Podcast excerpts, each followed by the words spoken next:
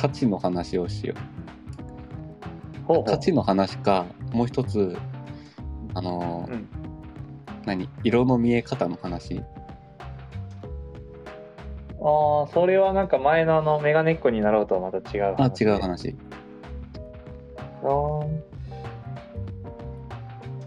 全然今のところは全くわかんないな。どっちから先にする？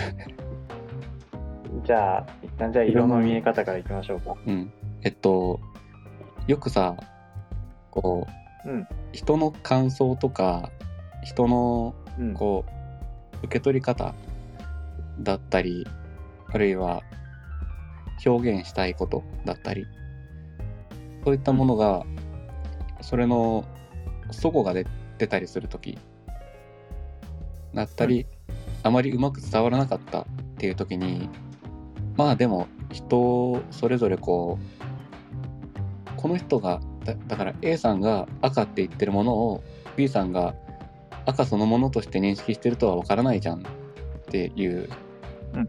そういった何テンプレが、まあ、たまに聞くじゃん、うん、なんかあの、思考実験みたいなね、そうそうそうそうこう実際にこう確認することはできなくてで、同じ色を見た時に2人とも赤って言ってるけれどももしかするとこの自分以外の人が見てる赤は自分が見た時に例えば緑色と呼んでいる赤かもしれない。っうんうんうん。ていう話でだから認識をこうきちんと合わせようなんてすることはそもそも無駄な話なんだよとか、うんそういうことはできないからもう違いがある前提で違いがある前提で話していこうとは言わんか。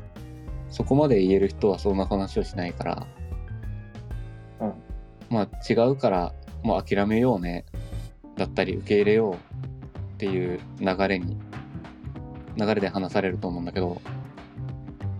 そうね、よく見る気はすそうるね。そうそう。なんだけどさこれってこの主張に何の意味があるのか分からなくてあの、こう大丈夫、トゲトゲしくなってない。あ大丈夫。時々しか いやあのあれよ違って違う違うから表現するの無意味じゃんっていうのはこれはすごい投げやりというかさうんうんうんうん。作りも何もないしこう聞き方によってはそんな無駄だよ無駄だよ諦めろって言ってるようにも聞こえるから、うん。ではなくて実際に別の色が見えててもいいじゃんと。うん。でそれは何でかっていうとあの毎回自分が赤って見えてるものが他の人に対他の人からしても赤って呼ばれていたらさうん。あのどう認識しているかはさておきそのものそのもの自体に対してのこう受け取る印象だったりが同じなわけじゃない。であればさこう何の問題も起きないというか。うんえーと何もこう実際にどう感じているかは、うん。あのそこに問題を発生させないからさ。うん。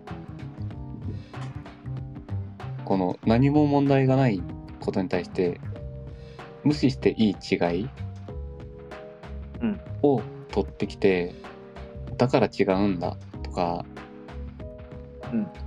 違うかもしれないんだっていうのはこう無理やり自分と他人の違いを作ろうとしていないかって思って。うんうんうんうん。でもこの無理やり作った違いは何の問題も起こさない違いだから、うん。そうなるとこうことさら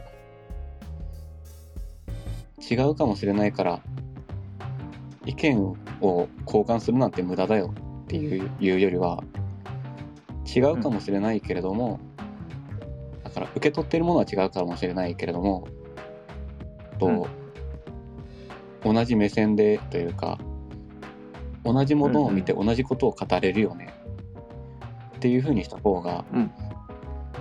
ハッピーじゃないかとうんうん。平和じゃない？いやまあそうそうそれこそその結論になっちゃうともう人と話す意味なくなっちゃうし、ね、そうそうそうそう。人と関わる意味もなくなるし、ひ引いてはこう生きてる意味すらなくなってくるみたいな。あのもう全てのコミュニケーションもう全ての表現がさうん。もうある種何を感じても独りよがりだよって言われてるようなものじゃん。うんうんうん。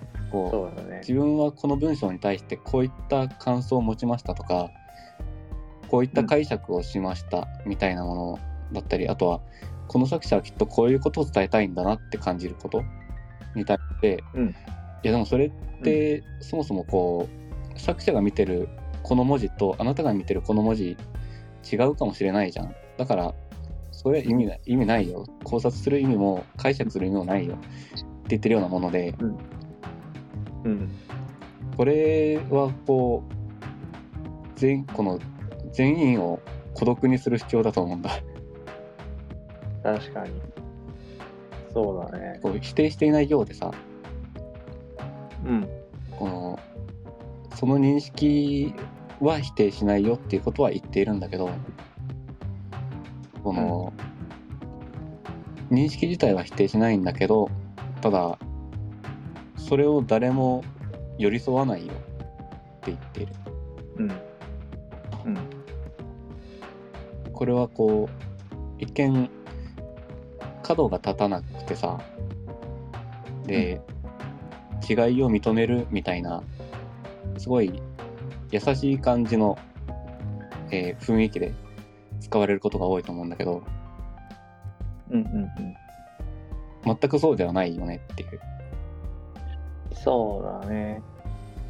なんか前の前多分話したと思うんだけど、あのえーと多様性だっけ？多様性って言ってる人多様性全然認めてないみたいあはいはいはいはな多様性の多分近い話。えー寛容のパラドックスだっけ？ああなんかそうそうそんな話してたっけ、そう。なんか寛容でその人それぞれ違うよねって言ってる人こそがそこでこう対話をあそれ以上進める気がないよねみたいなのと多分近い話だよね。人それぞれこうどう感じてるかは絶対に100%分かり合えることはないっていうのはそれは間違いなくそうなんだけどそこでなんていうの思考を止めるというか結論を、なんか論理を飛躍させちゃうみたいな。いいいいきなり結論をそれで出しちゃうみたいなだしこことね。うなんかこうベン図でいうところのさアンドが重なる部分って必ずあるじゃん。そうそうそう要は100%マッチはしないけど、重なる部分はあるよねっていう話そうそうそう。う、うん、なのに、少しはみ出ていたら、いや、じゃあもう、うん俺とあんたは違うんだみたいなさ。うんかん完全一致以外弾いてしまうっていうのは、これはもう、ほとんど誰とも共感だったり、うん。まあ、い一体化というか、こう、いろいろなものを共有する。うん。っていうことがもうほとんど不可能な考え方でそういう結論になってしまってる。うんうんなんかそれに近い話で言うと僕あの言葉もなんか僕がき嫌いというかちょっとなんか違和感を感じる言葉があって、それがそのそれこそその何かしらのコンテンツとか、あの芸術アートとかを鑑賞した時に、あの感じ方は人それぞれだからとか、解釈は人それぞれだからっていう言葉って、いやそれはそうなんだけど、それはそうなんだけど、えっ、と特にその僕らは特にアートとかよくわかんない、あのこうなんかその美しいとかこう理解できたらいいなとは思うものの、うんうん。全くその辺の感性がない側のあ人間で、教養じゃなくて感性がない。あそうそう。教養はそれはなんかね知識さえ入れたらこれはどの時代に作られてとかまあそれは勉強すれば済む話なんだけど、じゃあその絵を直接見た時に何か感じるものはありますかって言われた時に全く自分の中から言葉が湧いてこないよね。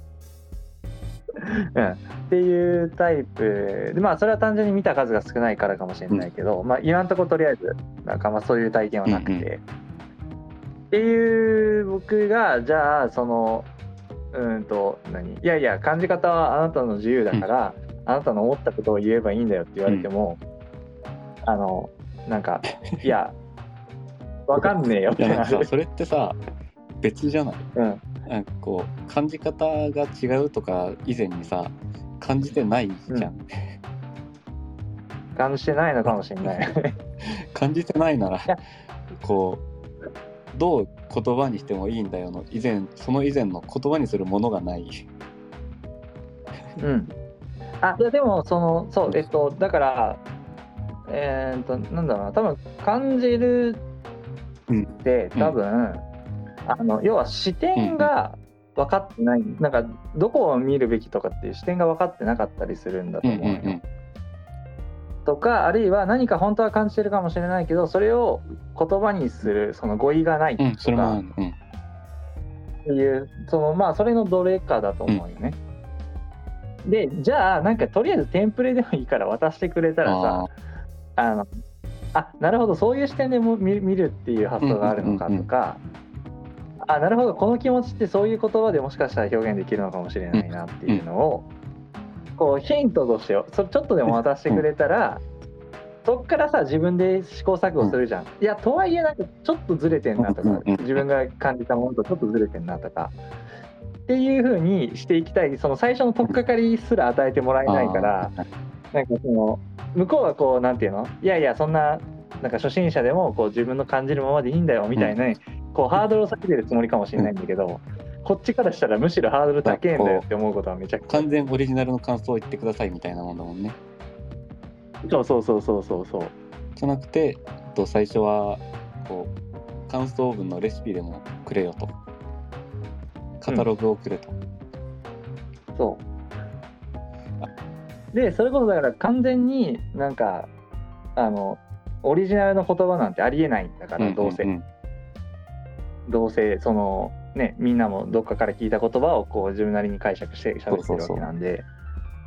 だからじゃあその1個目ぐらい渡してくれたっていいじゃんっていう。そうね。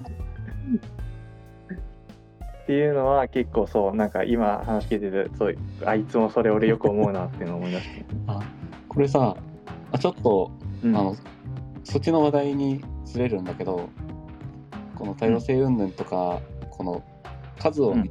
何いろんな種類を認めようとかの話とはちょっとずれるんだけどさ、うん。あの硫酸みたいなこう何かを見て何か感じてるかもしれないけどこう自分の中から言葉が出てこないと。でうん。あのだからこう何を感じていいのかとかどういう感想を持ったらいいのか、まあ、感想のテンプレートが欲しいって人って多分、うん。かなりいてさかなりっていうかもう、まあ、かなかなりねかなり。いいてやそう本当は多いと思うんだよ。でそれってね多分もうここ12年とかでうん。明確化されてるというかあのもう流行になってるんだよね。お。それがあのあれよ。インターネットで〇〇感想で検索する人よ。ああなるほどね。あの人たちはまず作品読んですごいいいって感じて感じはするんだけどあのうん。それをこう細かく表すための語彙がなかったりとかと、うん。自分の中のこう感想このうん。まだもやっとしてるものをこう形にすることができないだったりまあそんなのめんどくさいだったり、まあ、コストかけ、コストかけたらできるけどもっていう人とかねがあの、まあ、インターネットの人たちがこう垂れ流してるコメントを見てだったり最近だとあれはね漫画アプリとかもほとんどコメント欄あったりするしああ、そうね。確かに。でそれを見てあるね。あこれだよこれこれっていう風に自分の感想に近いものを探すっうん、うん。ていうことがもうこう流行くらいのレベルでみんなやってるよね。うん。確かに、そうか。そういや、そうだね。うんうん、だからその感覚はとてもこう多そうっていうのは思ってうん。で、うん、話を戻そう。はい。で話を戻そうこのそうなんだよね多様多様性を多様性を認めることそれ自体はもちろんこう、良いことあの幸福を増やすことではあるじゃない。うん。そうだね。俺とお前は一緒だって思い込んでるやつよりはそうそうそう全然いいよね。うん。なんだけど、あの、多分あれなんだよね。やっぱ、あー、待てよ。待て待て待て。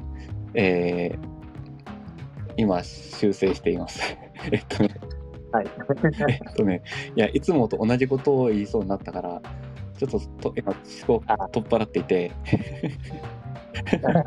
ちょっとじゃあ、なんか、一つ知知識だけ言っておくと、あの、最初、色の話してたじゃん。うんうんその同じ赤を見てたと赤、赤を見て赤と呼んでたとしても、えー違う色にもしかしたら見てるかもしれないみたいな。あれのことを、えっとね、逆転クオリアっていうらしいですね。ああ、逆転クオリア。そう逆転裁判の続編とかもそんな感じ。そういうシリーズ？シリーズ？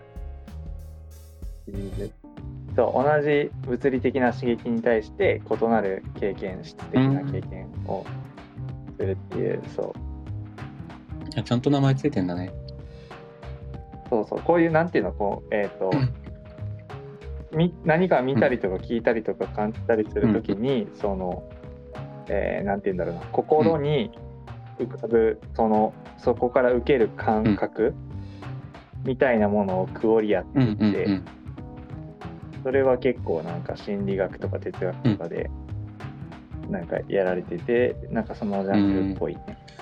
この現象自体はね、まあこう、あってもなくてもいいというか、あの、あれだ、こう、共感覚ってあるじゃない？よく言われる。はいはいはい。俗俗に言う共感覚。うん。こう、例えば、1を見たら全部赤に見えるとかさ、ああね、だから何？青色で1が書いてあると気持ちが悪いみたいな。うそうそうそう。言うね。でもさ、その人がもし数学やるときに、こう、うん赤で書いてるように見えても、黒で書いているように見えても、1は1じゃん。うん。だから他の人のか、他の人との会話に何の影響もないわけで、うんうんうん。そうだね。で、まあこれは、なんだろうな、こう、示しているものと、その性質、まあ赤、色がばらけてるから、うん。この1を実際は青で書いたりすることもできるから、ちょっと、あの、うん。全く問題ないよねとは言えない例なんだけど、うん。こう一番最初に言ったあの赤はね、うん、赤を毎回緑だと思っていても問題は起きないよねっていう話を一番最初にしました。はい。はい。まあで、なうんなんていうかな、その、あ、いや、うんなんかうん話すことがあるな。あそうそうそう。それででね、あの、うん。何をしたんだっけな。えー、あ、そうそうそう。これは、色の話は一旦置い、こう、戻って、あの、その多様性がこうみんな違うんだでこれはいいと。でこの違いを認めるところまでは結構あのなんだ。とりあえずこう日本人大半の日本人はこうクリアできたわけじゃない？うんうんうん。そうね。もう有名なフレーズになってるもんね。なんだけどここであのどれぐらい違うのかとか何が違うのかとかじゃあ違うことによって何が起こるのとか多分次そういったところに目を向けなければいけない。うん。うん。でだからあれよね。同じ同じか違うかとかではなくて、うん。えーもっとこう中身というかもうそもそもこう同じか違うかっていうのはあの同じである状態があるっていうのが前提に入ってるじゃん。うん、じゃなくてさもうここまで来たらそもそもみんな違うんだと。うんでじゃあ次は違いの中の違いというか、うんこの人とこの人の違いだから A さん B さんの違いと A さん C さんの違いって、どういうこう違いの違いという。うんうんうん。このそうね。A とか、あれ、ね、どこまでが許容できる違いあそれもあるしこううん。あれよ。ベクトルで言うと話し話しやすくて。はいはいはいはい。点 AB のベクトルと、うん点 AC のベクトルはどっちもそまずゼロじゃないと、これはみんな分かった、なんだけど、じゃあ AB ベクトルと AC ベクトルはどう違うのか。次はここの話をこう注目しなきゃいけない。うんうん。なのに、うん。えーこのベクトルに対してベクトルのベクトルの量って言ったらこんがらがるな。ベクトルの大きさが 大きさがゼうんロでなければもううん。それを全部一色体にしてしまってるからさ。えっ、と、大きさがゼロじゃないっていうのは何かしら違いがあるっていう状態なこそう。そうそうそうそうで、ただその違いがある、ないじゃなくて、その違いがどっち方向にどれだけ違うのかっていう議論に進んでいかないみたいな、そうそうそう。もうなんなら最初はさ、はあのプラス1とマイナス1でこう大きさは同じだけれどもこの前か後ろかだよねっていう話からでもいいと思うんだよ。うんうんうんうん。まあ実際はもっとこう次元が多いと思うんだけど、うん。まあ、そういうふうに同じ大きさでも向きが違うよねとか。うん。同じ向きだけど大きさが違うよねとか。うんうん。そういったことにこう注目をしてほしい。そうね。まあ、ベクトルの例えで言うと、その次元を意識しようぜみたいなうん話かな。うんうんこれ X 軸方向にこれぐらい違うよねとか、Y 軸方向にこれぐらい違うよねとか、っていう、っていうイメージかな。でまあ最初は多分、規定か。規定が。まあ、最初はというかあれだねもうこうなんなら多分本来すごい高次元のベクトルのものをさ、うんもう全部一次元に投影してしまってもいいと思う普段の会話では。うん。多分じゃないと複雑すぎて話しづらいもんね。ででこの投影したものに対してあのどれだけ長さが違うよねくらいのレベルでさ話せばよくて、うん。でまあそこからあれよね。この範囲までならあの同じものを見て大体同じ感想が出るけどもう少し長くなってしまうとこれはもう理解ができないレベルになってしまうとか。うんあるいは自分はこっち向いてるけど相手向こう向いてるからこの抱く感想とか解釈の仕方が全く異なるんだなっていうふうにうん。こう考えることができる。うん。なんか気になったんやけどさ、こういうなんていうそのじゃあ思考実験のその、ね、同じ色を見てても違う色に感じてるかもしれないとか、まあ、そこからもうちょっと一般化して、あれそういや意思の疎通ができてるうんうん。って思思ってたけど本当にそうなのかなとか、えーなんか人間ってもしかして完全に理解すること理解し合えることって不可能なんじゃないかうみたいな話とかって、まあ、あるいはそれが例えば、えっと、中国語の部屋とうんうんかっていううんうんあのそういう意見もあるよね。あのなんだっけある箱の中に中国語のマニュアルだけが入ってて、えー外から文字が中国語を書いた文字あの手紙みたいなのが入れられてそのマニュアルに従って文字を書いて送り返したら、えーっと中にいる人は中国語を何も理解してないけども、えー外からしたらなこいつの中にいるやつはちゃんと中国語を理解して会話しているように見えるっていう、まさにあの最近のあのチャット GPT みたいな状況だけど、そのまあそういった例とかで理解してるってどういうことなんだろうとかっていうのって、あの10代のうちに経験しないって思うんやけど。ああえん？どうどういうこと？10代のうちに1回は考えたことないって思うんだけど、こう体験じゃなくてね？体験じゃなくてそういったこと考えることないってね。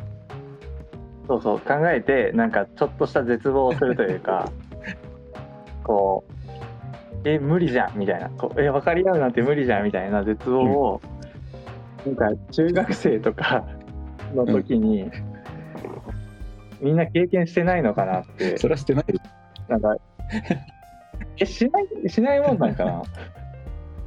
しないんじゃない？いやなんかめっちゃ思うのよなんかその話してる人たちを見てさ、いやなんかい今その年齢でまだその話してんのってすげえ思っちゃういやーいやだってさこう、うん。大体の人3分の2くらいの人ってさうん。基本的にこう自分が思ってることと他人が思ってることうん。同じだって思ってるじゃん、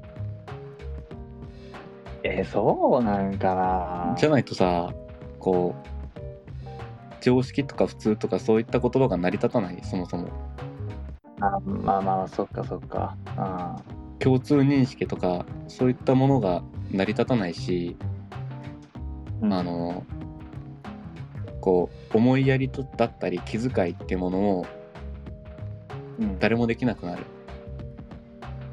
うんうんうんうん。そっか。うん。だしこの子供に対結構あれだけはどうしたいんだな。子供に対しての教育であの、うん自分が嫌なことを人にやるなというのもこれは基本的に自分と他人が同じ感性ってことを前提にしてるよね。うんうんうんうんだからこう少し変わった子とか感性の違う子がそこれやられても嫌じゃないけどあの人なんか泣いてるとかはい。いうことになるわけよね。まあまあ確かにそれはある。まあ、なんだけどまああれはねこれは子供のしつけであって、うん。こうねもうちょっと成長したらね自分が嫌なことじゃなくても他人が嫌かもしれないからそこ考えようねってことにこうステップアップするはずなんだけど。そうまあまあそうそう。それぐらいもね高校生ぐらいまで大体学ぶだどろうし、ね、うするはずなんだけどね。いやだからなんかそう。だってさえ多分さこれは多分みんな経験すると思うんだけど、うん。そのなんか死んだらどうなるんだろうみたいな。ことはうん多分、そう10代のうちにやるじゃん。みたいなことって結構あると思うんだけどな。10代のうちにこう絶対はみんな考えるみたいな、一回は考えるよねみたいな。えっとことの中にだからその中で結構こう有名な思考実験とかを知っていくと思うんよね。うんうんうん。そう考えてなんかたまたまなんか調べたりなんかにした時にあこの前俺が考えてたやつこれじゃんみたいな。うん。あのスワンプマンとかうんね、うんうんうん。あのあれ。一回死んだ人だっけ？ねそう死んでもう一回も完全に細胞全く同じレベルで組み立てたら同じ人になるのかとかさ、そういうのってなんか大体中2中2で考えるじゃん。考えるのかな。考えないかな。多分ね、まあ、多分こう10%くらいの人が考えてる感じじゃない？あーまあそっかそんなレベルか。だって絶対こうそういうことをさあの渋谷のギャルが考えてるイメージないもん。いやいやいや渋谷のギャルだって意外と考えてんだよ。いやあの何？考えてはいるんだけどそういうことじゃないじゃん、うん考えてるものが、まあそっか。そっか。別にまあ少なくともそこまで言語化はしてないか別にあの人たちが何も考えとらんって言ってるわけじゃなくて、うん。そういったことを考えてない、まあそうかな。でなんかあれか大人になったどっかのタイミングでたまたまそういうのに出会っておおってなるんだ。じゃないとさ大の大人の間でそんなこと流行んないって。ディスってるやん。ディスっえディスディスってない？の えディス？大の大人っていう言い方はディスってるいやほらこうやっぱね10代19歳19歳以下とこうん。うそういった言葉が流行ってこう何アラサー以降というかをこう、うん。明確に区別するためには大人ではなくて大の大人って言わないと大人ってまあ18から24歳も含まれるのかなみたいなこう誤解がね生まれてしまうので、そうそう。だからこうある程度熟したというかうん。大人を指すためにあの大の大人と言ったわけであって こうディスったりとかそういったことではない。了解。了解。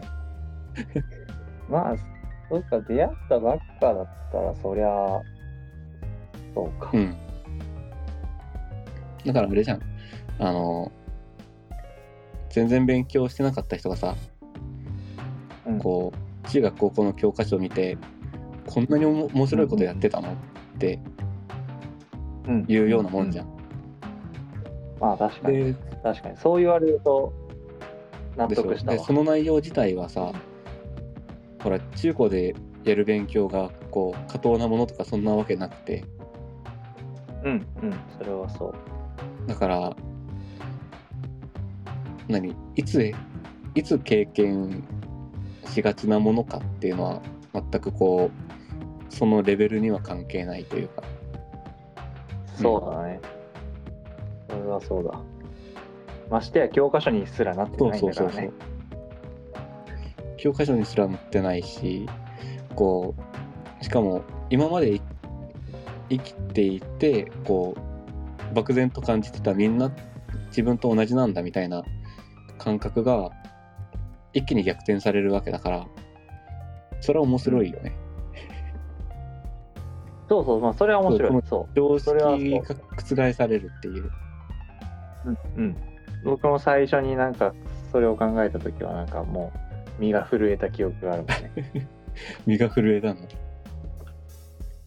やだってし怖く怖くなかった？そのなんか誰一人としてこう、同じものを見ていない可能性があるっていうことに初めて気がついた時、いや、あ、どうなんだろうな。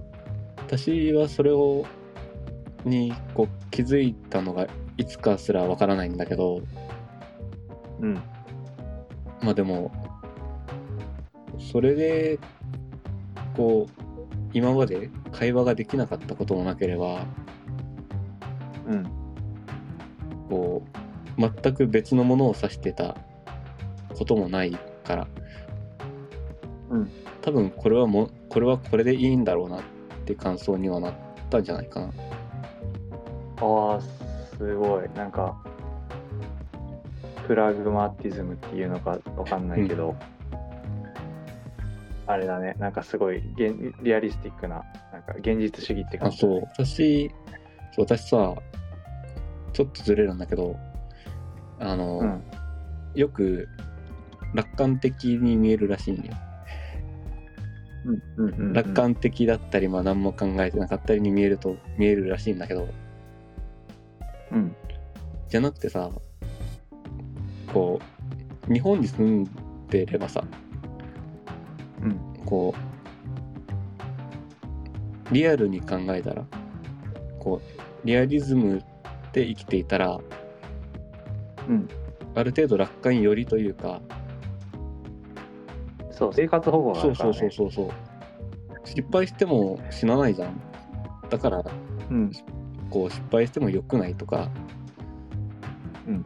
こう、そのし考えられる失敗全部やっても、全然致命的じゃないよねとか、うんうん。いうふうになると思うんだけど、そう。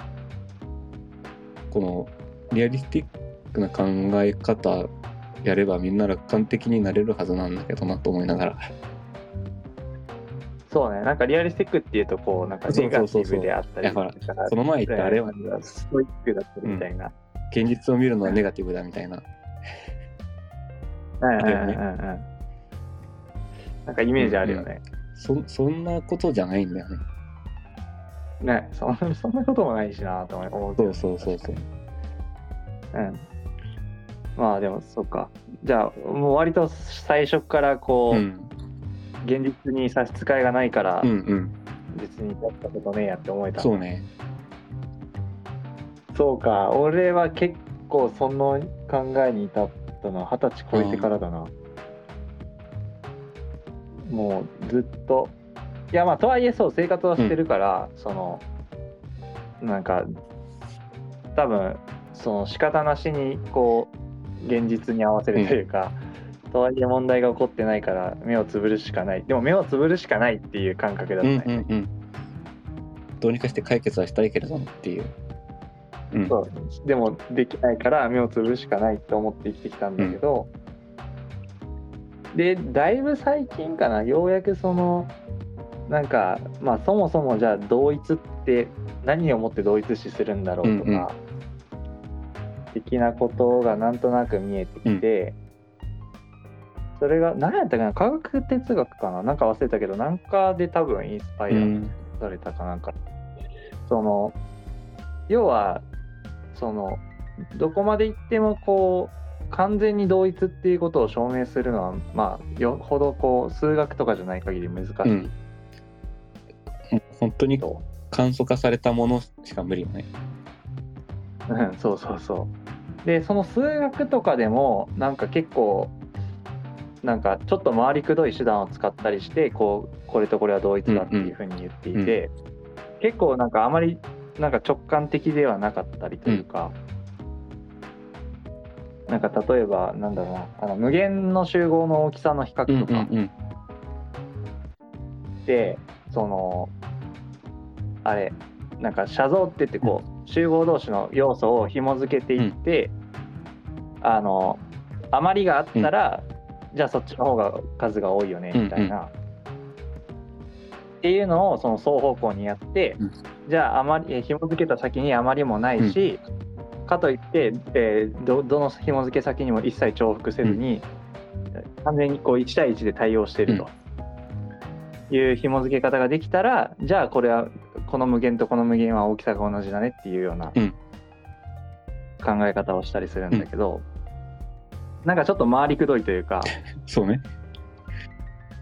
まあでもしゃあないよね。この無限っていうものがもうそもそも僕らの頭の範疇を超えているので、うん、なんかまあそうやってこうなんとか論理に落とし込むしかないと思うんだけど、うん、そう。でだからまあえっ、ー、とその同一視するってこうなんか何をもって同一とするかっていうことをとにかく何か何とか決めてしまって、うん、でそれが満たされていれば同一なんだっていうことにするっていう,、うんうんうん、なんかこうなんか妥協じゃないけどなんかそんな感じが僕の中であって、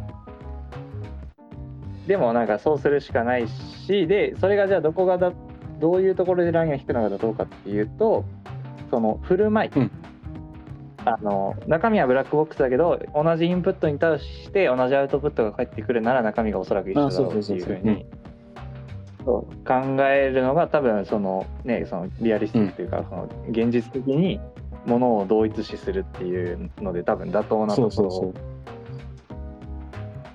っていうのにはものすごく最近ですね至ったのは。二十歳超えてからだなっていう、うん、うん、そうそうよねこう同じ挙動してたら同じものって言っていいじゃんっていうのはなんかあれだね。システム屋っぽい考え方だね。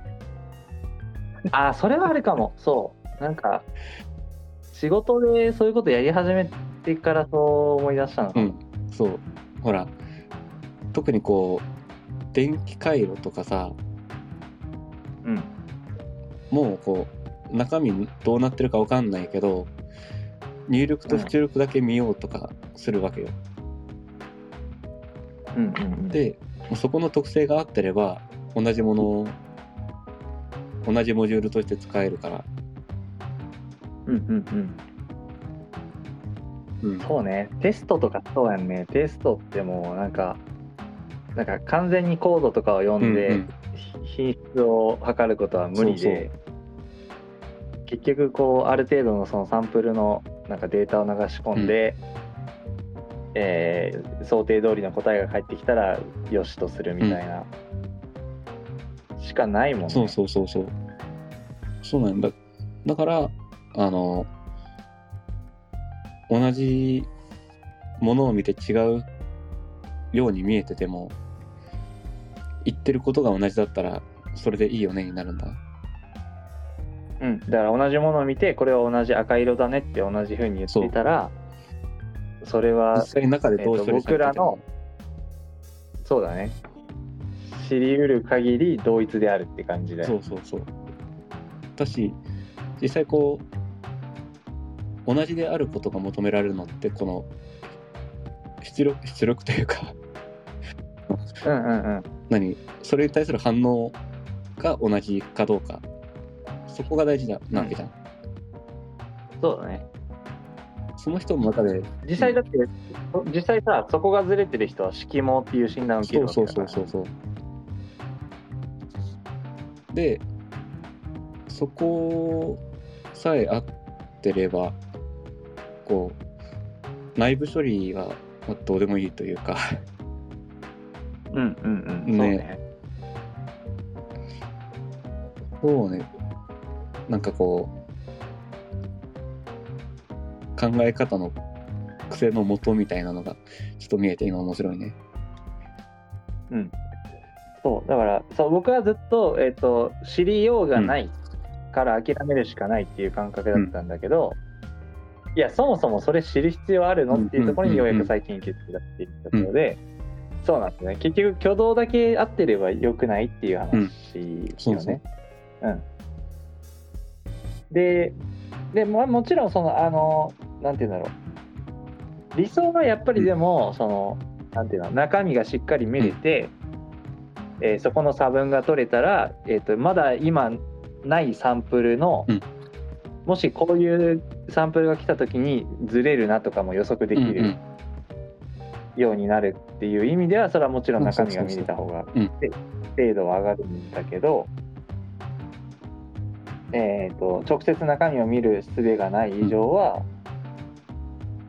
うん、えーと、もうそうですね。入力出力で合っていたらよしとする、うん、し、えー、まあ限りなくこう長い年月でそれで問題が起こっていないのであれば、おそらく普段の日常生活では問題ないでしょうとうんいううんうん。判断でいいわけだもんね。あであの基本的にコミュニケーションだったりってこの人間ちょっとあのえー人間味のないことを言うんですけど、うん。人間に対して行った入力に対してこうどう出力されるか。をこうやり取りするわけじゃん。お互いの入力と出力を。うんうんうんでこの会話だったり議論だったりって、まあ、そこだけこう正常に動いてればいいしそこが変わればまたそれに対してあのレスポンス返せばいい。うん。のにあのこう同じ色が違う色に見えてるかもしれないっていう、えー内部処理のことうん。を話題に出されるから多分的外れに見えるんだな。うんうんうんうん。この入出力の話をしているのに処理の違いについて急に話し出してる人みたいに見えて。はいはいはい。そこでずれてんだ。の感じが、うんうんうんうんそうだね。目的どこだっけっていうところとなんかずれてるよね。そうそう。でこう処理が違っても同じ出力されるよねっていうことがここが認められたらさあの、うん。感想の共有だったりこう議論だったり共感寄り添いだったりそういうことができるようになる。うんうん。これは無意識下でこう相手がどう処理されてるかわかんないけれどもひとまずこう自分が、まあ、例えば自分が布団にくるまって気持ちいいから相手も布団にくるめば気持ちいいだろうと思ってくるんだら相手も気持ちよくなれるみたいなさ。うんうんうんでただこの実際気持ちいいと感じている処理でこの無意識下ではもしかするとストレスになるかもしれんけどうん。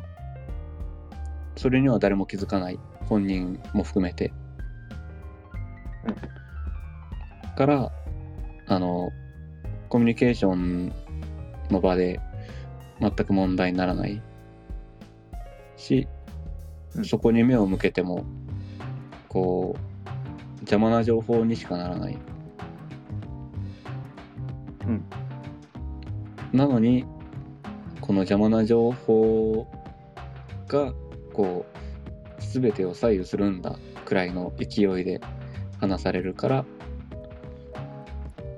そこはそこはちょっとこう見るところが違うよなっていう風になるわけだね。うんうんまあそうね。なんか、うん、目的を見失った議論になってるなって感じだね。なんかでこのまあ言ってしまえば論点のすり替え的なうん。ことをするから話が続かないというかそれ以上のえーそれ以上こう話しましょうというかなんなんだろうな。それ以上そこについてもともと話したかったところについて話せなくなる。うんうんもうすでに論点がずれているから。うんうんうんうんそうだな。なんか目的を見失って、うん。こうなんかこ表面的なその言葉の響きとか、ニュアンスに引っ張られてなんかすぐこう本来伝えたかったことであったりとか、話したかったことを見失っちゃってるケースが特にツイッターではよく見受けられるなと思うんですけど、なんか、うん、そそれなんかそうだね。なんか目的をいちいち思い出す癖はつけた方がいいよなとは思ってうんんですよね。うんうんあれ今何を話したかったんだっけっていうのはなんかお俺も絶対喋ってたら忘れることしょっちゅうあるからさ、そう。でつどつどあれ今何喋ろうとしてたんだっけ？って自分で言って思い出す。ね。うん。そうそう。よくやるし、それやらんとマジでなんかこうちぐはぐな話しかできなくなっちゃうから、なそうですね。こう。いやまあちょっとずれるかずれずれないか？多分ずれない。あの、うん。この会話の中でその言い方って言われると嫌だとか。はいはいはい。もうさあのこのもう話し方とか使ってる言葉なんて内容に全く関係ないというかなのにこの言葉、まあ、単語の一つ入れ替えただけでもうこう会話ができなくなる。うんうんそういったものもなんかこう迷子になってるよなって。そうだね。昨今の炎上とかマジでそれで。ああそれで思い出したのあれだな。あのあれ経済学者の成田悠介っているじゃん、あの人あの一回集団自決っていうワードで、えーニューヨーク・タイムズだっけ？だっけ？わかんない。とかなんか結構でかいところに取り上げられて、こうそうワールドワイドに炎上してたんだけど。そうなんだ。そうそうそうそう。日本国内だけじゃなくてね、こう外外国からもこうなんかすごい非難を受けたりしてたんだけど、なんかそれもなんかすげえまあだから言ってしまえばそのなんかまあど言葉狩り的な？そうあそうそうそう。あの揚げ足取りと全く無意味なそうそうそうそうそう。で確かに集団自決っていう言葉はまあかなりセンセーショナルで あの差別的な言い方に聞こえはするけど多分さ過激に聞こえるようにあの人も意図してんだろうね。そうそうそうわざとこうなんかそういうふうに言ってるわけで、うんでもなんていうんだじゃあ例えばこうまあなどういう文脈やったっけ？なんかまあ老人多分そう。社会がなんかどうやったら変わりますかね？みたいなことを多分聞かれて。いやもう無理なんじゃないですか？集団自決とかするしかないんじゃないですか？みたいな感じのことを確か言ったんだよね。多分そう。なんかこう少子高齢化社会の文脈じゃなかったっけ、そうそうそうそう少子高齢化社会ででそのあまあ、の高齢者側の人人から高齢者側の人からもうこの今後ってどういうふうにしたらいいですかね？っていう話をされて振られてうん。いやまああなたたちみたいな人が集団自決すれば多少良くなるんじゃないですか？みたいな。うん回答だった気がする。そう。まあまあブラックなジョークではあるんだけど、なんかなんて言うんだろうな。でもえっ、と要は、うん、い話の流れ的にはまあ結構こう本当にこう自主的に老人世代が、こう自決っていうのが、まあ、例えばまあ多分まず素直に捉えたら自決って比喩でしかないと思うんだよ。うん。だからそれは要はリタイアするであったり集団でリタイアするであったりとか、うん。うん。なんかて定年を設けるみたいな話であったりとか、う一線一線を引くというか。そうそうそうそう。であったりもう一線引いてる人でもあんまりこ何？我が物顔でカッポしないというかさ。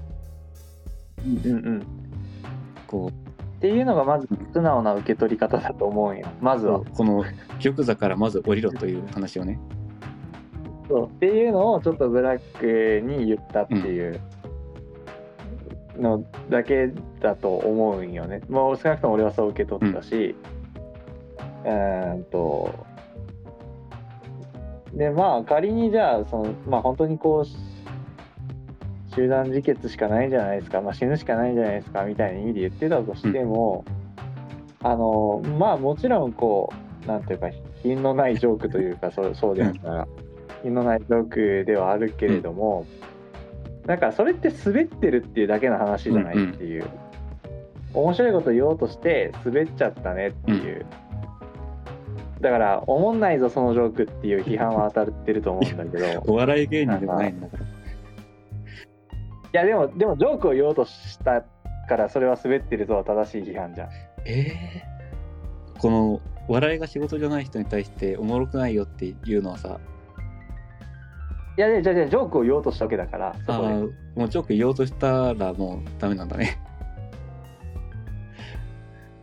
まあ、だダメっていうかその要は、うん。なんていうの？別にまあまあ言われても仕方なくない。こう親父ギャグをこううんテレビで言っている人がいて、あいつおもんねえって言われるのは仕方ないじゃん。ああのそうあのおんねってこう個人レベルの会話で言われるのは別にいいと思うんだけど。ああニューヨーク・タイムズとかっていうことね。面白くなかったのは悪いことだみたいなさ。あうんそうそう。それはそうおかしいと思う、ね、そだからそうそう個人そう個人レベルでツイッターとかで、あのジョークおもんないとか気分悪いみたいな。善悪ことで。関係ないところでそうそうそうそう。いいと思う。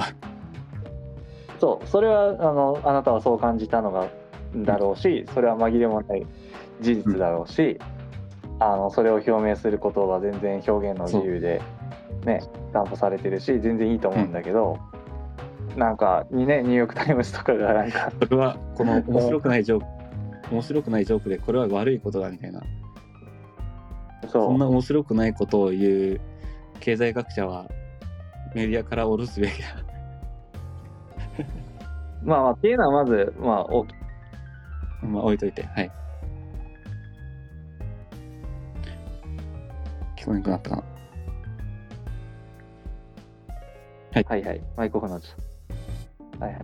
まあでも実際にはこう差別発言的な文脈で批判されてたわけ、うん。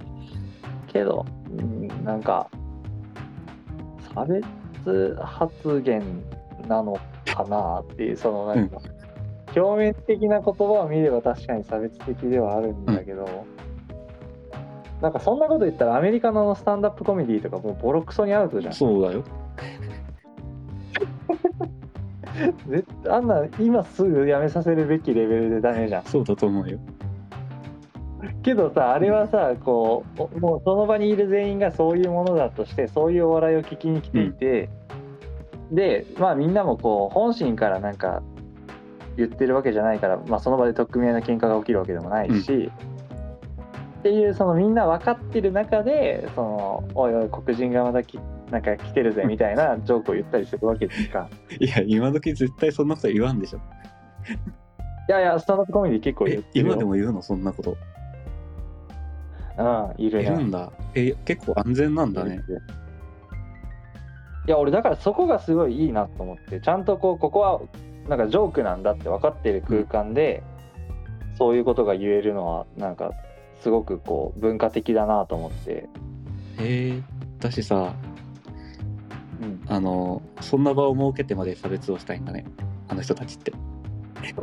差別をしたいっていうか。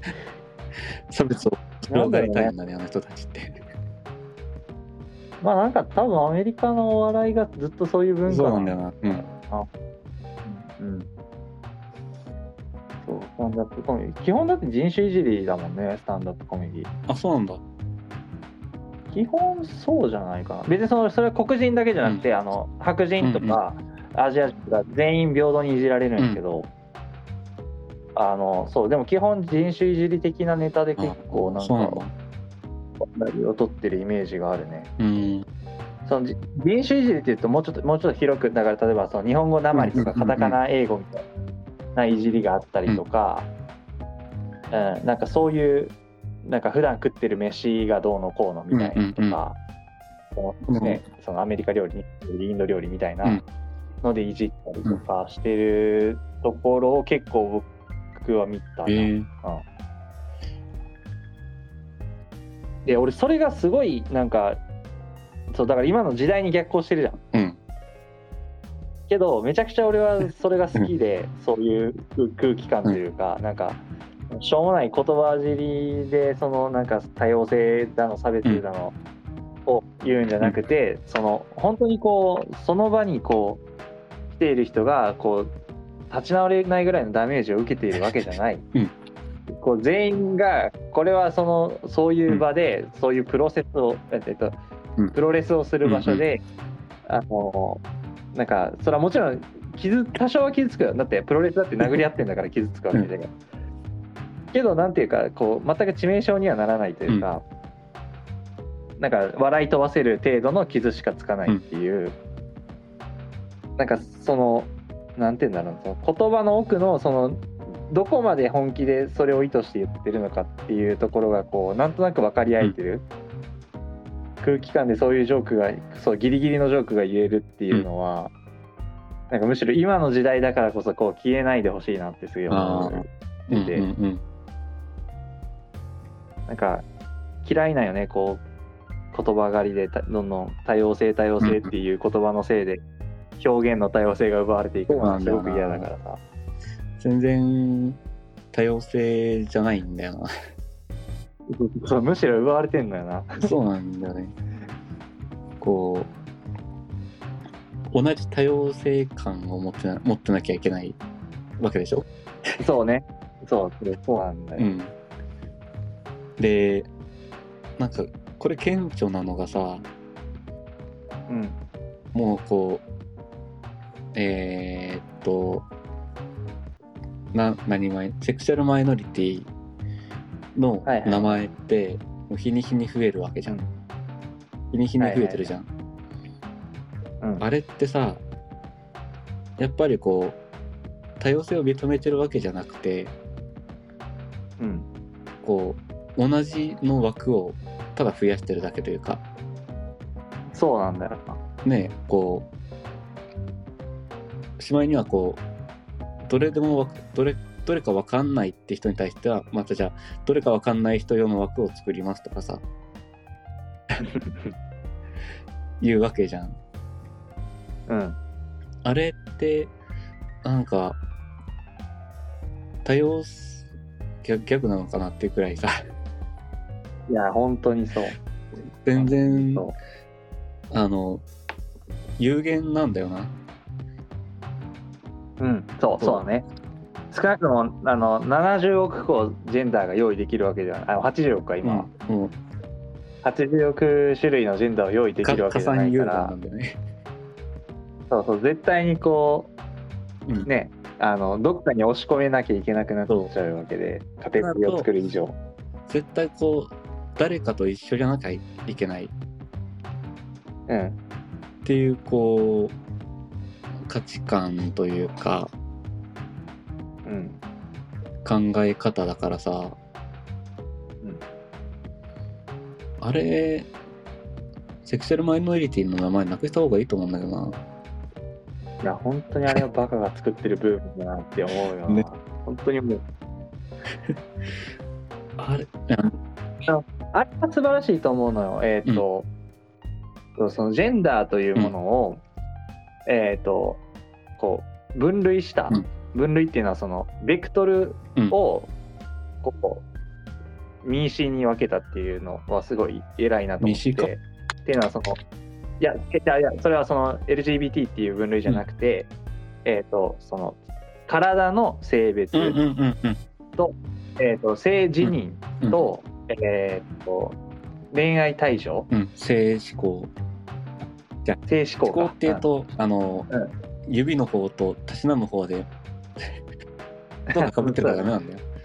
うんそうこの性思考はでも指向きの方だよね。うん。性思考は。うん。っていうそのそのベクトルで、あの一旦分類したっていうのはすごくこうジェンダーというものを、のなんか理解を深めるのに役立つなこれはすごい役に立ったと。だからあのあれよね軸を用意したって話そうそうそうそうそうそう、うん。それの軸でだから別に私は男ですとか、うん。なんか、えーとトランスジェンダーですとかっていうそのなんかよくわかんない名詞で語るんじゃなくて、えー、と体は男でとか、まあ、別に体を言う必要、まあ、言う必要がある場面の言う必要があるベクトルだけを喋ればいいわけじゃんか。今なんか恋愛の話してるんだったらじゃあ僕はその性思考は、えー、と男が対象だよとか女が対象だよとかって言えばいいだけだし、えーなんか医療の話をしてるんだったら体の性は男ですとかうん体の性は女ですって言えばいいだけな話で、なんかそういうこう性別というものをもうちょっとこう分類して、こうなんか目的に応じて使い分けられるようにしたっていう意味で、あれはすごいいいいい分分類類だと思う。し、だからさもうこう何？いろんな名詞で語るのをやめてさ。あのそう。パラメ本当にそう。パラメータ4つで会話しない？そうそうそう。ね本当にそう。だからこのパラメータは僕はこれぐらいでこのパラメータはこれぐらいですっていう話し方で そうそうそう。いいじゃんっていう。それで多様性じゃんっていうすごい思うんだけど、だとしたらもう本当にさ何？まあ体の性は多分4つとかしかできない、えーたまにほら両性具有の人もいるからさ。ああでもそれはすごいレアあケースだからあのでも実際あるものに対してはパラメータを用意しなきゃいけないから。ああまあまあまあまあそれはそうね。男性っぽい女性あ両性具有、まあ、女性っぽい両性具有、まあ、このパターンがあるかちょっと分かんないんだけど、まあ、あるとしても、体の性は4つしかないよね。うんうんうんいやどうだ。男性ホルモンの多い女性の体とかもあるから、あ、多分まああの雑雑に考えよう。今は雑に考えてさ、うん。あの、うん。4つのパラメーターで全て0から100まで決められる、まあ、決められるというか0から100までこう数値が用意されてますと。うん。いった場合はえーだから 100, 100の4乗でしょ？100の4乗になるのか。そうか。まあ実際でもそんななんかがっつり数値化する必要もないしね、うん、あそう。あの必要ないんだけどあの、うん。どうしてもこうこういったことは自分はこれぐらいでっていう風にアイデンティティとして持ちたい人がいるからさ。ああはいはいはいはい。じゃなきゃほらこういうセクシャルマイセクシャルマイノリティ語りブームなムーブなんて起きないじゃん。まあそうか。まあそうか。だからまあこいやう人となんかその会話する、はい、基準、基準を作るんじゃなくて体感なんかあそうそうそうそう。7割ぐらいこっちよりぐらいでいいかなってそうそんそんぐらいでいいと思う。っていうふうにまあ割合1から10でもいいし0から100でもいいし、うん。うん。っていうふうにすると、まあ、かなりこうグラデーションが作れる。うんうん。そうだね。わけで。そうグラデーションいいんだよな。だからそのベクトルだけ用意して、その程度が人それぞれ違うよねってうんいううん話で、だなんかまあそれでもうちょっとなんかそのベクトルで表しきれないものが出てくるなら新たな軸を追加してやればいいだろうし。そうそう軸を増やす分にはなんかよりこう解像度が上がっていって、あよりこうね対その正確にこう人の違いをなんか認識できるというか。そうなんだ。けどこの今この軸4つに対してさ振り切ってる、振り切ってないだからプラスとプラスとマイナスと真ん中くらいのさっくりとしたうん。分け方で、この名詞が決まってるわけじゃん。うんうん、体の辞任ん？体どっちでもないです。辞任どっちでもないです。でこう恋愛対象どっちもいけますとか男だけで女だけですみたいな、うん。っていう風にするからだからこれでこうこの名前とこの名前は同じパラメーターのように見えるけど実は若干例えば性自認が男って言ってるけどちょっと女寄りの男なんだよねとかいうふうにややこしい話になるわけじゃん。うんだしその既存のものに対していやでも自分はそれよりもももっとさらに女寄りなんだけどなっていう風な人が溢れちゃうからこうまた新しく枠を設ける っていう風にさこの人間が、えー基準もなしに作ったバラバラの枠でこの何今で言うと4次元空間が区分けされてるわけでしょ？うん。でこのそれぞれバラバラに作ったもんだからしかも手探りで作ったもんだからうん。どの枠にも属してない空間がたくさんあると。もうむちゃくちゃあるよねでこれを、まあ、誰もこう確認することもできないと。みんなあの雰囲気でやってるから。となるとあのやっぱりそんな不確実なというか絶対こう枠で満たすことができないやり方じゃなくて、うんうん、パラメータ方式にした方が誰も漏らさなくていいんじゃないってなるよね。うん。そう。しなんか目的に応じて変えれるよね、うん。例えばだから最近やとさ、あのトランスジェンダーとかえっ、とだからえっ、と MTF、うんうんうん。男から女になった、そう男から女になった人がでも男性ホルモンめちゃめちゃ多いわけじゃんか、とかがこう女性枠でスポーツの大会に出るみたいな話があったり、あるいはもっとひどいので言うとあの更衣室女子更衣室使うとかさ、うんとかっていう話になったりいやそこはさ体のせいで決めりゃいいやんっていうお前の性自認とか知らんわっていう話やんか。うん。だからこ体は男の体してんねんから男の方で出ろよっていううさじゃああれか。社会実装する時もあの体男性の方とかそうそうそうそう。それでいいのよな。でもね多分体が男性の方だとうん。なんか角が立ちそうというかさ。あのいや実自分はもう手術も受けてあの、うん。性転換手術したから体も女性なんだって言い張る、まあ、言い張るというかまあ実際そうなっあたそうなった人と、うんこの生まれた時から女性の体の人はやっぱり、うん何？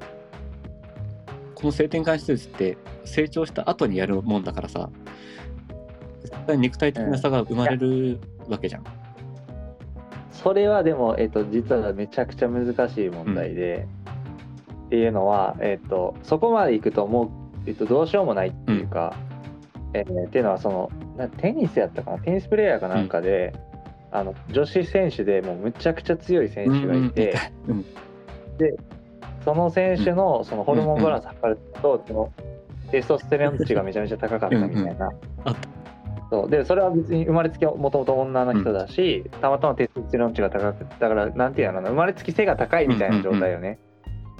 そうっていうのとかまでやっぱりグレーゾーンになってくるから。なるのかな。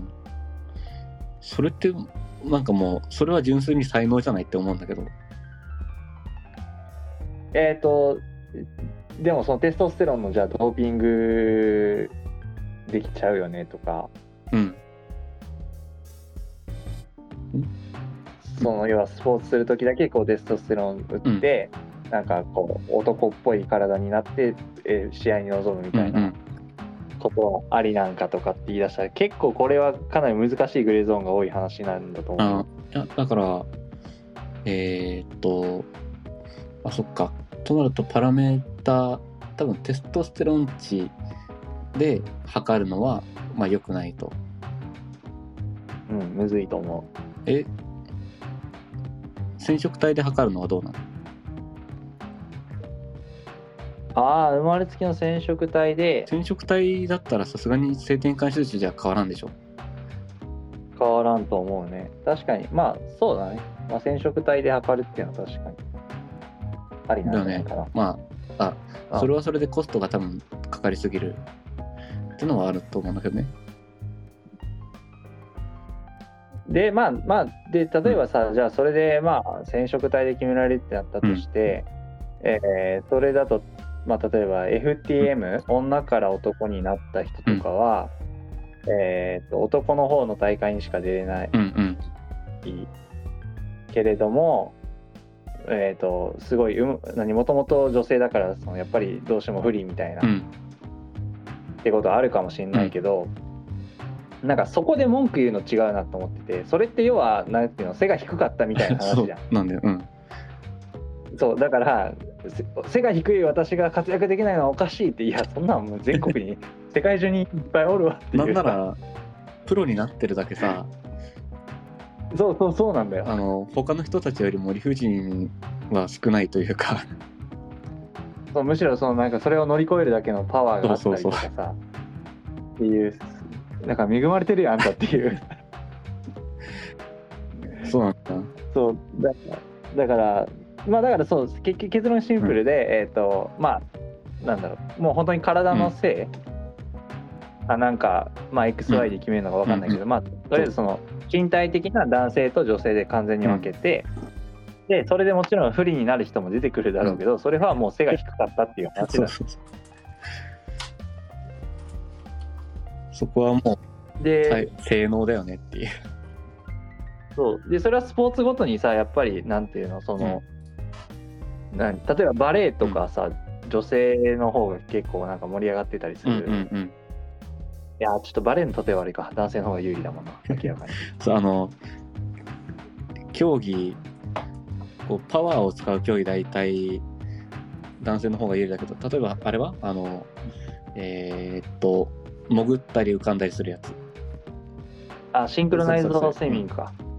あそうそうだね。そういうのはやっぱなんか女性の方が有利なんかな？ちょっと分からんけど。まあでも有利だとして、うまあであるあるじゃん。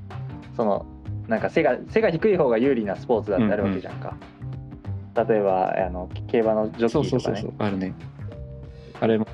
そうそう。身長制限っていうふうにそのそうそうそうそうそう。っていうふうになんかこうなんかうまくこの自分の体がのその生まれ持った才能が発揮される場所を選ぶっていうこともそれなりにやっぱり大事なことで、なんかそれがこううまくいってないからって社会のせいにすんの何でもかんでも社会のせいにすんなよってすげえ思うよ。そうなんだよなこういお前は努力したことないんかっていうさ。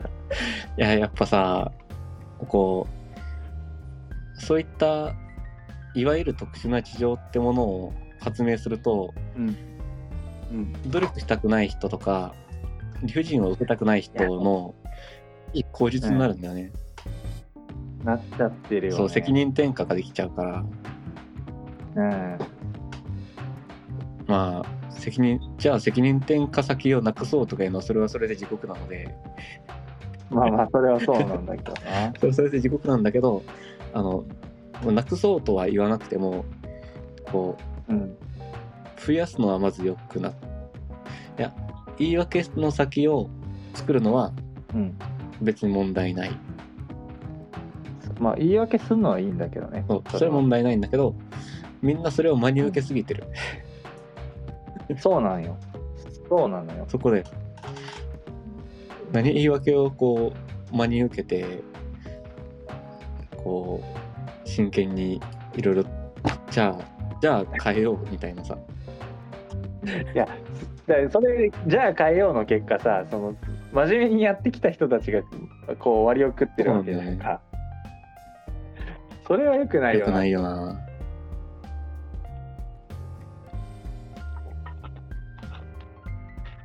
っていうそうだからなんかいやマジでそのパラメーターで分けそのその場に合わせた必要なパラメーターで分けるっていうので、もう十分それで完璧な気するよね。ね。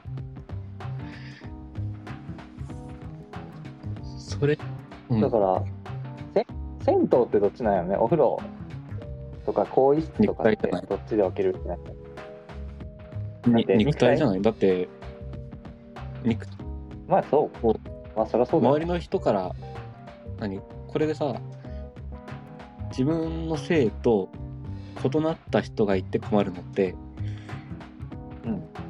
こうパッと見は肉体なわけじゃん。うん、この銭湯の隣にいる人の政治人なんてか関係、うんあの興味ないわけじゃん。そうそうそうそうどうでもいいからどうでもいいわけじゃん。うんでまああれねあの女性更衣室に男性の性自認の人が来て見られるのは嫌だっていう女性はまあいそういそうかなとは思うんだけど、うんまあでもそれは別にこうその人がどう思うかあの男性の性自認の人が個人でどう思うかの話であってそこはこう、まあ、内心の自由というかそうこそう女体好きの女の人もいるわけじゃん。いるだししじゃあレズは入っちゃダメなのかとか、そうなってくるとちょっと差別感出てくるもんね。そうそうそう。うん。で悪いのはそれを表に出すこと。すごいうんジロジロ見るとか、で、うんうん、それはそれそれはもうあの性自認がどうあれ性思考恋愛対象がどうあれただマナー違反だよねって。うんうんうん。そうだね。って話でそうだからあの新しい言葉で問題を定義するなよって思うのよね、それってそのい従来からあるマナー違反でしょってそう。そういう なんかわざわざ新しい言葉でこうなんか新しい問題かのように語ってあのるけど、人たちマナーを知らんのかなってなるよね。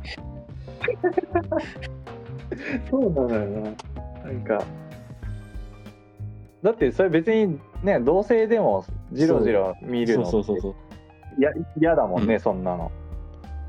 マナー違反ですよ。どうせのマナー違反。そう。ってだけの話よね。だよねうん。なのにこうなんかこう話をややこしくしたがるというかうんうん。なんか特殊な事情で苦しんでるんだみたいな。そういうことじゃないよねっていう あの、そう、結局さ、このなんか人種とかさ、あの、セクシャルマイノリティとか、がこう、うん、あるいは何やろ、例えばいじめ問題とか、まあ、いわゆるその社会問題みたいな話って、なんか結局、なんか、本筋は全部一緒で、何か理不尽に困っていることがあるなら、それは解決しようよとか、っていうだけの話で、うん。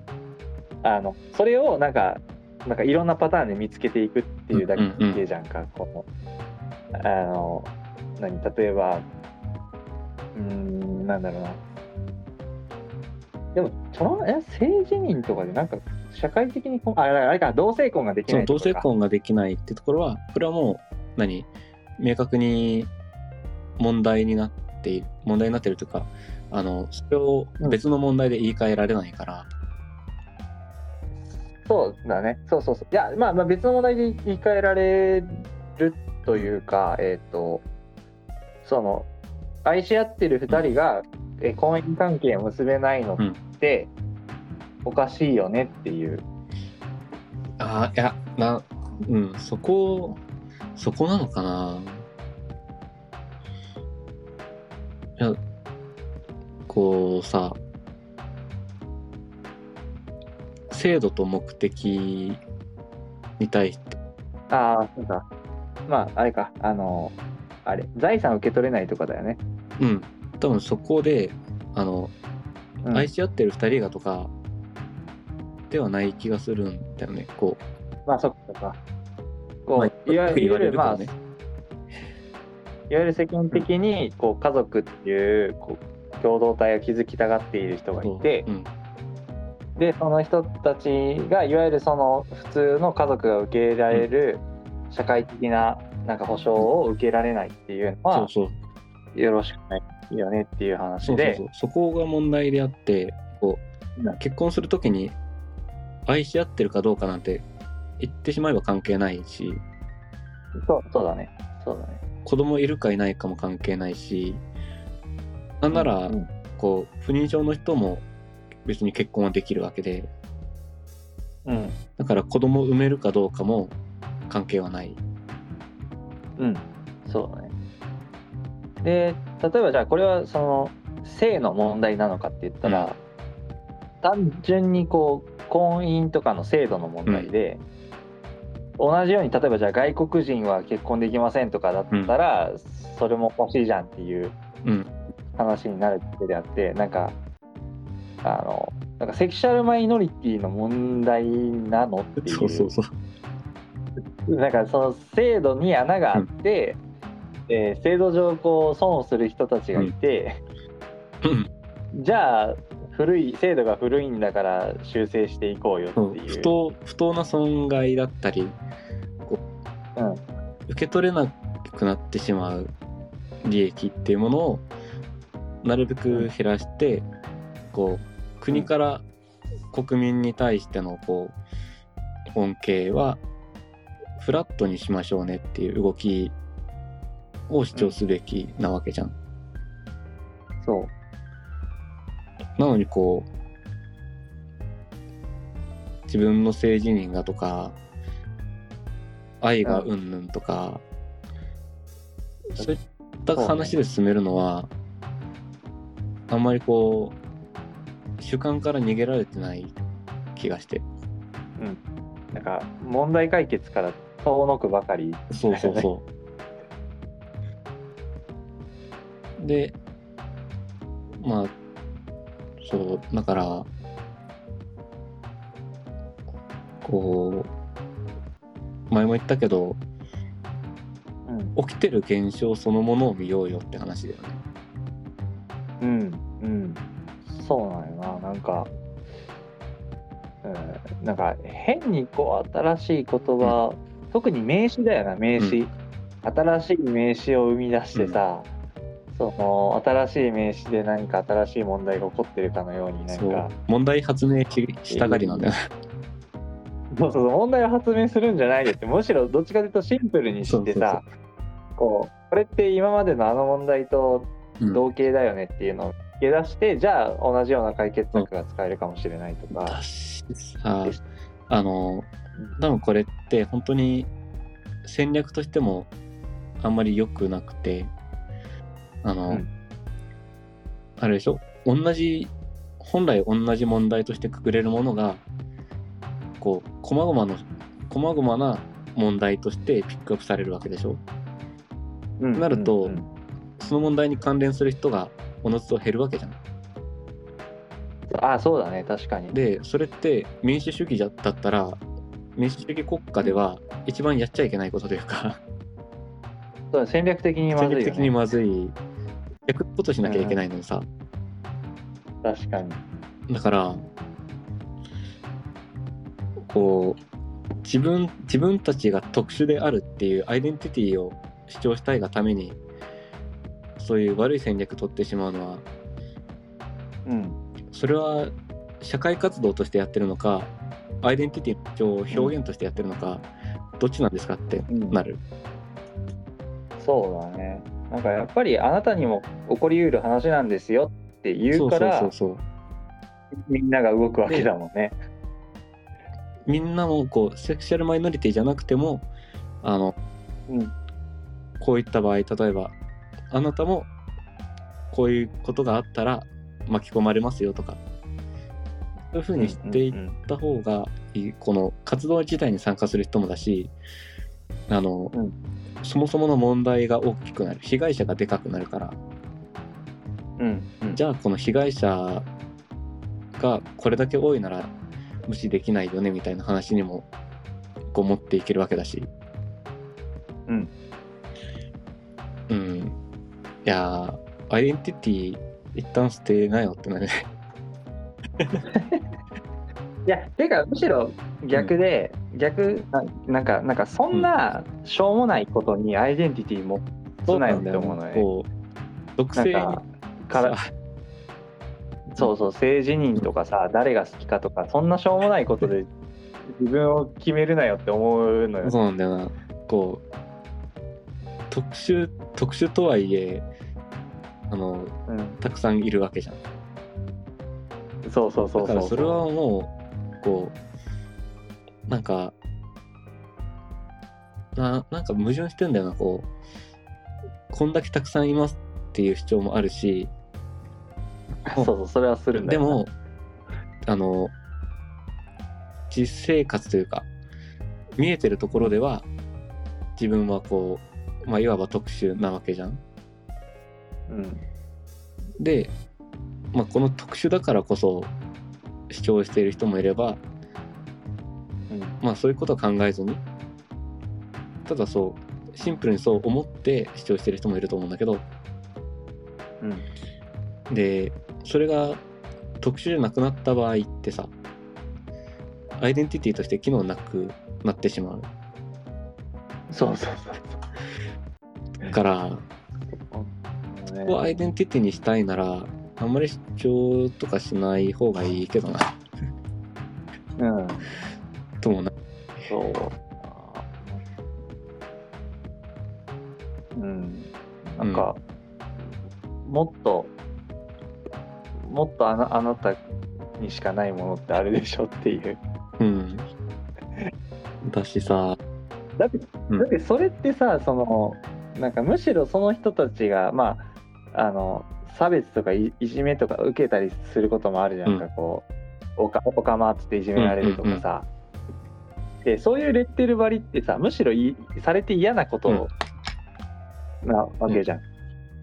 その何？例えば同性同性愛者っていうレッテルを貼られて、そのもう個人の、個人として見られるんじゃなくて、うんうんうんうん。同性愛者として見られるっていうことが、むしろこういじめとか差別とかにつながって、うんそれが嫌で傷ついてる人だって多いわけじゃんか。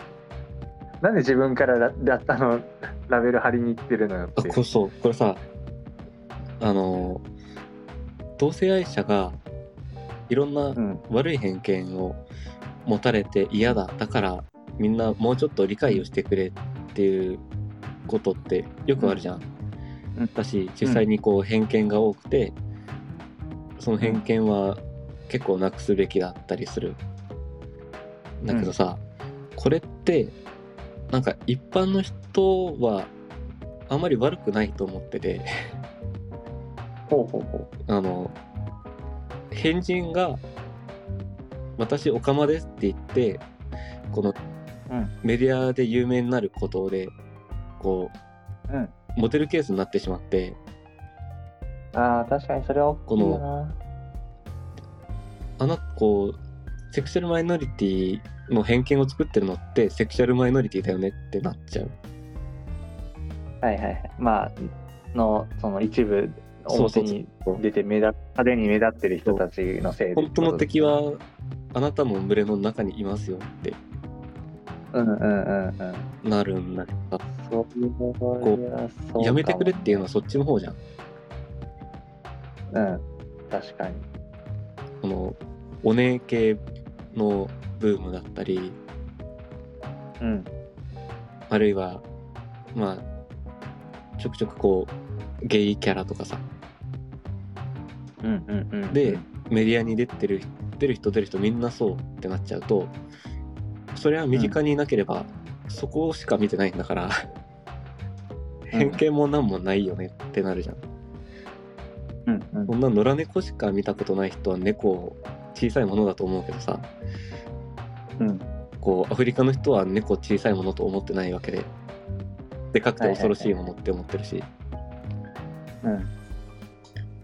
それをこう理解のない偏見で悪いものだみたいに悪者にしてしまうっていうのは、いつまでも溝がこう埋まらないままだしうん。確かに。じゃあどうどう見ればいいんだっていう風になるし、うん。このうん。あなたたちと一緒ですっていうこう変人だと思わないでっていう主張と、うんでもでも私はこう、まあ、マイノリティです。セクシャルマイノリティですっていう同じですっていうのと違う違いますっていうこの2つが同時に並べられるからさ。どっちもってなるよね。うん。うんそうね。なんか、うん。まあやっぱり結局最初の話に戻っちゃうけどこう何かのこうカテゴリーで自分を標榜した段階自分というかうん。人を語ってる時点で多様性からはほど遠いよなっていそうなんだよな。ところに落ち着くなやっぱり。そう。なんか、うん。そうの例えばじゃあゲイって言ったらさやっぱりこうなんだ IKKO さんとかさああいうこう明るくて面白いみたそいうな。そうそうそうゲもうイメージがついちゃってるけど当然あの今まで苦しい思いをしてきたから人に優しいんだとか明るいんだみたいな、はいはいはい、そういった何なんちゃって根拠も出るしさ。うん、当然のようにさクソみたいに性格が悪いゲイだっているしさ。あのネクラでコミュ障のゲイだっていっぱいいるだろうしさ、そんなの当たり前の話でなて。かむしろあれだよね。多分そのカミングアウトできるぐらい明るい人だから目立ちやすいっていうのがあるだろうから。多分 こう言ってないカミングアウトしてない人の中には多分大勢こうネクラなゲイっているはずだし。絶対敵は相手あのその自分の特性をキャラとして売り出す人たちだよ。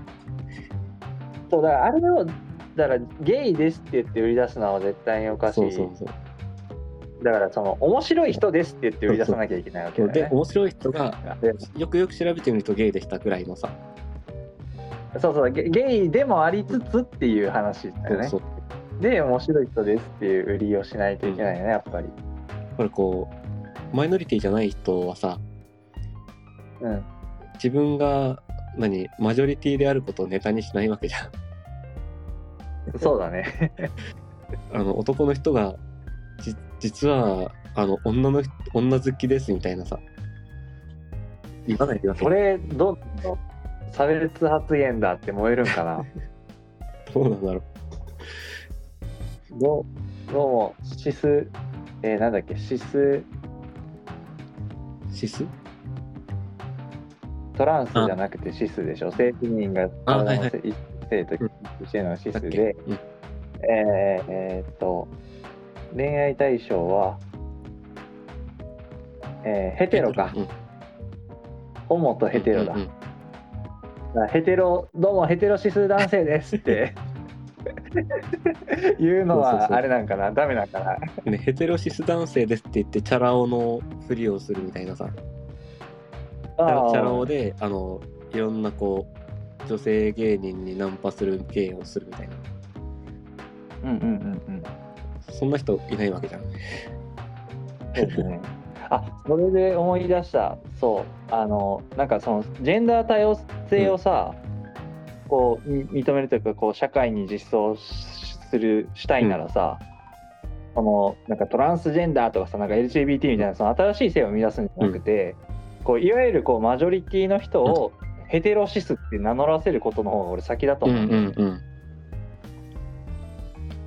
でそのだからなんかその何マイノリティに特殊な名前がついてるっていう状態がもうすでにダイバーシティとかけ離れていて、そうそうじゃなくてさっきも言ったそのベクトル、でその全員にこのベクトルの観点でそのなんか右か左かみたいな観点があって、であなたはヘテロシスっていうタイプなんですよっていうことをまず認めさせるべきで、うん多分そこやんないと一生なんかジェンダーダイバーシティとか来ないよね。この特性にタイプ名がついてるっていうことそのものが今はマイノリティだもんね、そうそうそうそうそうそうそう。じゃあだからそうではなくてこのラベルがついてるのはみんなそうなんだとうん、でいろんなラベルがあるんだとで自分のラベルはこうですよっていうこう一連の流れはもうみんなやることにしてうん。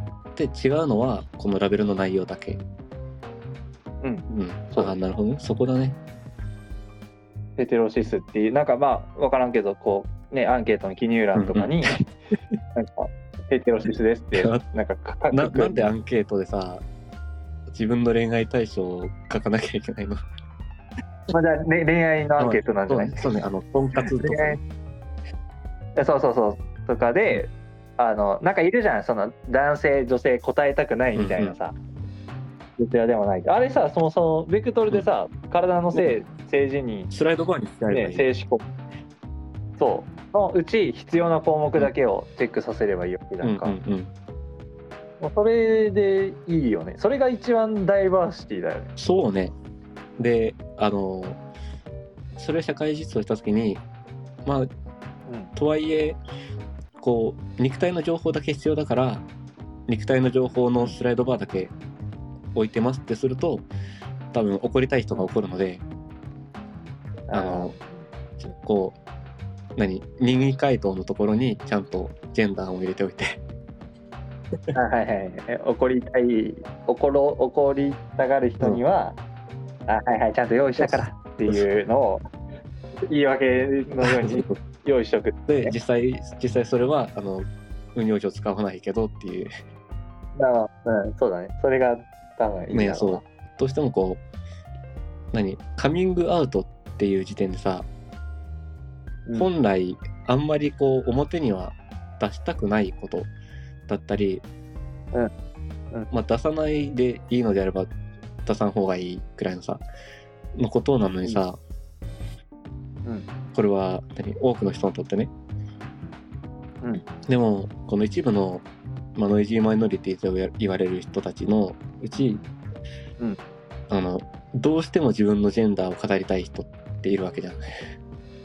はいはいはいはいはい。でまあ多分こう声高に叫んでるのはそもそも。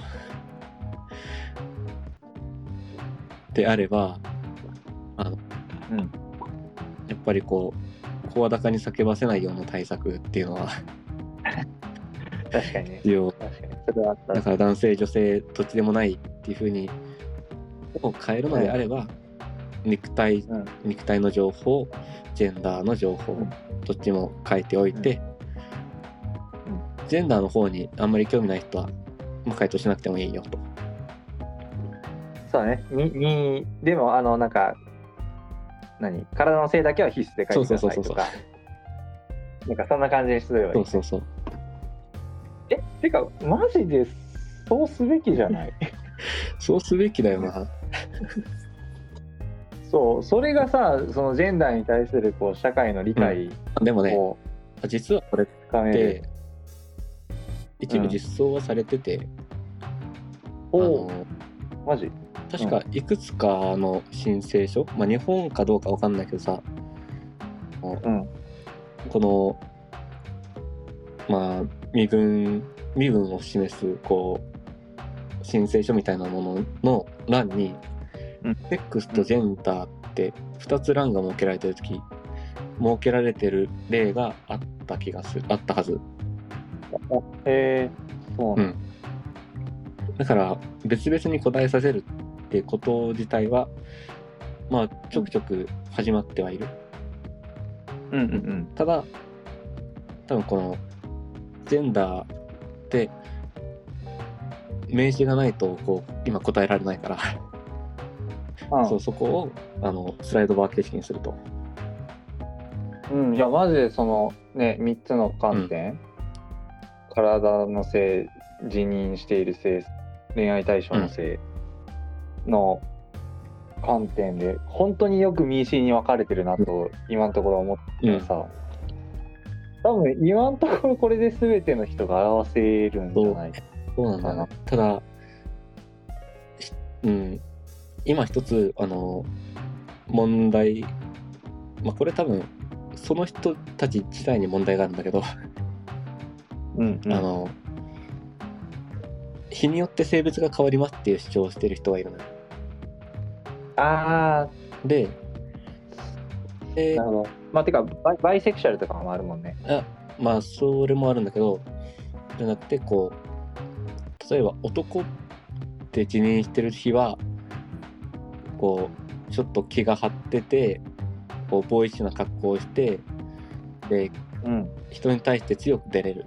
で女性って自認してる時はあのあんまりこう人に強く出れないんだけど優しくなれてでガーリーな服着たくなってみたいな。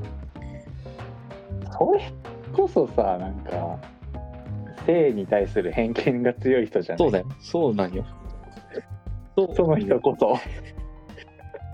その人こそ性に対する偏見強いそれこそさあの男性らしさ女性らしさの固定観念ガチガチの人じゃんね そうよね。いやめっちゃそう思うわ。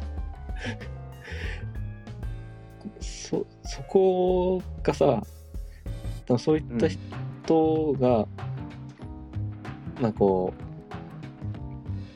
えー恋愛対象とジェンダーこの心の性体の性っていう風な分け方だと満足しない気がするなってなって。うんいやだ単純にだから男っぽい格好がしたい日となんかスカートとかが履きたい日があるってだけの話でしょ。そうだよ。そうなんだよね。性自認っていう言葉を持ち出す必要はどこにあるんだよそれの。だし性性格とかも気分の問題じゃん。ね。別にだから優しいそのまあ男の人気の弱い男の人がいてもいいし。うん。そう。気の強い女性がいてもいいしうん、でそれは気が強くなる日もありゃうん。ねへこみやすい日もまああるでしょうよっていう。そうなんだよなんかこりゃ そういう日もあるでしょう。こういうこうねあの私ずっと思ってんだけどあの、うん。今最近のこうジェンジェンダー多様性っていう風潮と、うん。うんこの女性らしさ男性らしさって固定観念からの脱却。今この2つのこのムーブメントが同時に走ってる状況なわけじゃん。でもこの2つってなんか相反してる気がしてて。なんかそんな気がするよね今の話だよね。別にこう 自分を何女性らしく振る舞っていてあの、うん。今の文脈で女性らしくとか言ってはちょっとい良くないのであの、まあややこしくなるから、うん。うん、何こう優しくて気が弱くておしとやかでとかうん。そういった男の人がいても別にいいわけじゃない。うんうんうん。だしこのめちゃくちゃ横暴な女の人がいてもいいわけじゃん。うん。いるしね。いるしね。別に。別にいるしね普通にそうそうそう。その人の性自認はそのその人の男性とか女性のままでそういう人いるしね。だからさこのジェンダーって概念自体がそもそもなんか発明されてるような気がして。うんなんか単に新しい偏見を生み出してなんかなんかそのこういう話をするときにさ、あの時代っていう言葉使うやつ俺結構嫌いでさ、あのあそれは時代に合ってない価値観だよねみたいな。そなんか話をする人いるけどさ、なんなんていうかその単純にん従来からあった、そのものを新しい言葉で言うようになっただけで、中身は何も変わってないのをなんか古い方の言葉遣いで言ったらいやそれは時代に合ってないねみたいな言うの黙れよって思う黙るよって。むちゃくちゃ思うむっちゃ腹立つよねあれ。そう。このさまあ価値観じゃなくてただ発明にのこう乗っかってるだけじゃんってなそうそうそうそれはさそれはなんかこうあれよね。歩きこう移動手段徒歩しかない人とさ車持ってる人じゃ近いの範囲が違うよねとかそんなレベルの話じゃん。うんうん。なのにさそっちがこう遅れてるだとかこっちの感覚が正しいだとかうん。そういうすごい盲目的になってんだよな。そう。いやだってさみんなさあの何コンサル系の人がさ、あのカタカナ語対応するのみんな嫌いじゃん、一緒のことしてるからなお前らって思うもん。そうなんだよね。意味のわからないカタカナ語をカタカナ語を羅列してるからね。それ日本語で言えるじゃんってみんな言ってるけどジェンダーもそうやからなって、思うこと結構あるよね。いや本当にこううん上上辺だけを見てるというか。そうほんまなんか表面的な言葉しか語らんよなっていうのがなんか結局何もそれで救われないしさ、人は。そう問題は解決しないしさ、それを言ってるお前はお前が生きてる間は気持ちいいかもしれんけど、絶対皇族のためにはなってないからなってそう。こうちゃんとさ自分のやってることを趣味だと認識してほしいよねそうそうそう。それはこう何偉い社会運動なんかじゃないぞと。本当にそうなの社会運動ならちゃんとそのね次生まれてくる人たちがちゃんと幸せに生きられるように設計してくれよって思うけど。そう。そうはそうはなっとらんから。ここはなっとらんから。でであれじゃんこうジェンダーとかいう概念が発明される以前もさ、その、うん。えーっとなんだっけ？えー、実こう先天的にこう脳と肉体がずれずれてる人。なんだっけ？脳と肉体が生物が。えー、なんだそれ。えーっとね、なんとか症候群。えーっと、性同一性障害。ああーはいはいはいはいはい性同一性障害すら言葉が出てこなくなったのやばいな。まあ、性同一性障害って要は、えー、と性自認が違うってことでしょ？いやまあ、そうとも言えるんだけど、多分、性自認が違う、この、現代、現代というか、現在の性自認うん。と、この性同一性同一性障害の性自認って多分、範囲が全然違うんじゃない？あそういう？このいやまあ全然分からんけどさあの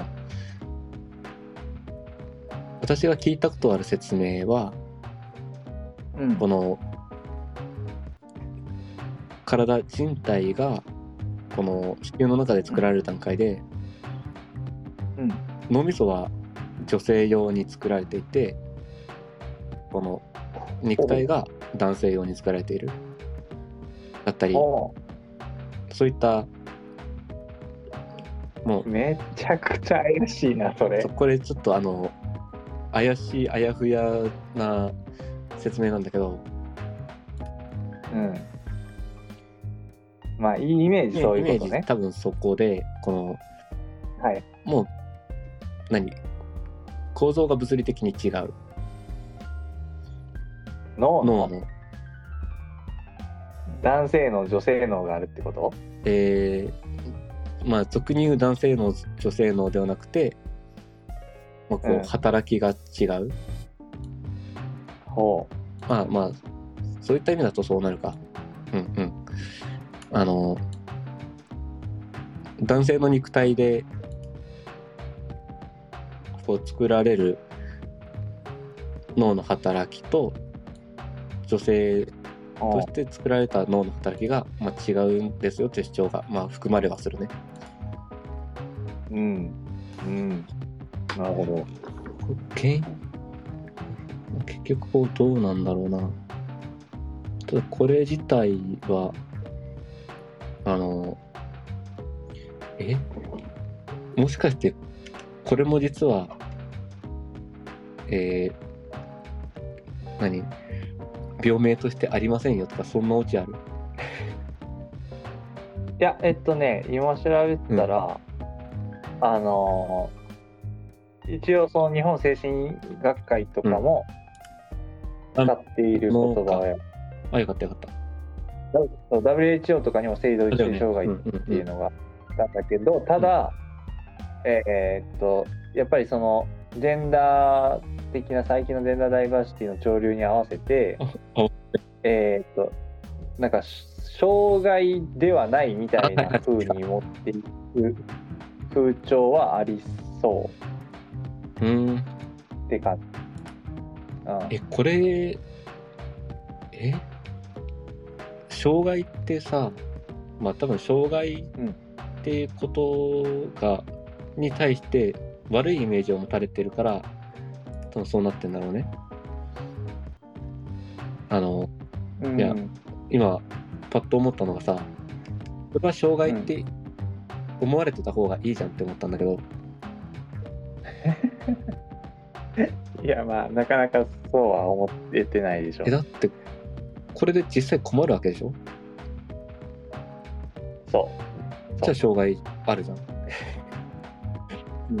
そうだね。だし障害っていう風に扱われたらさあの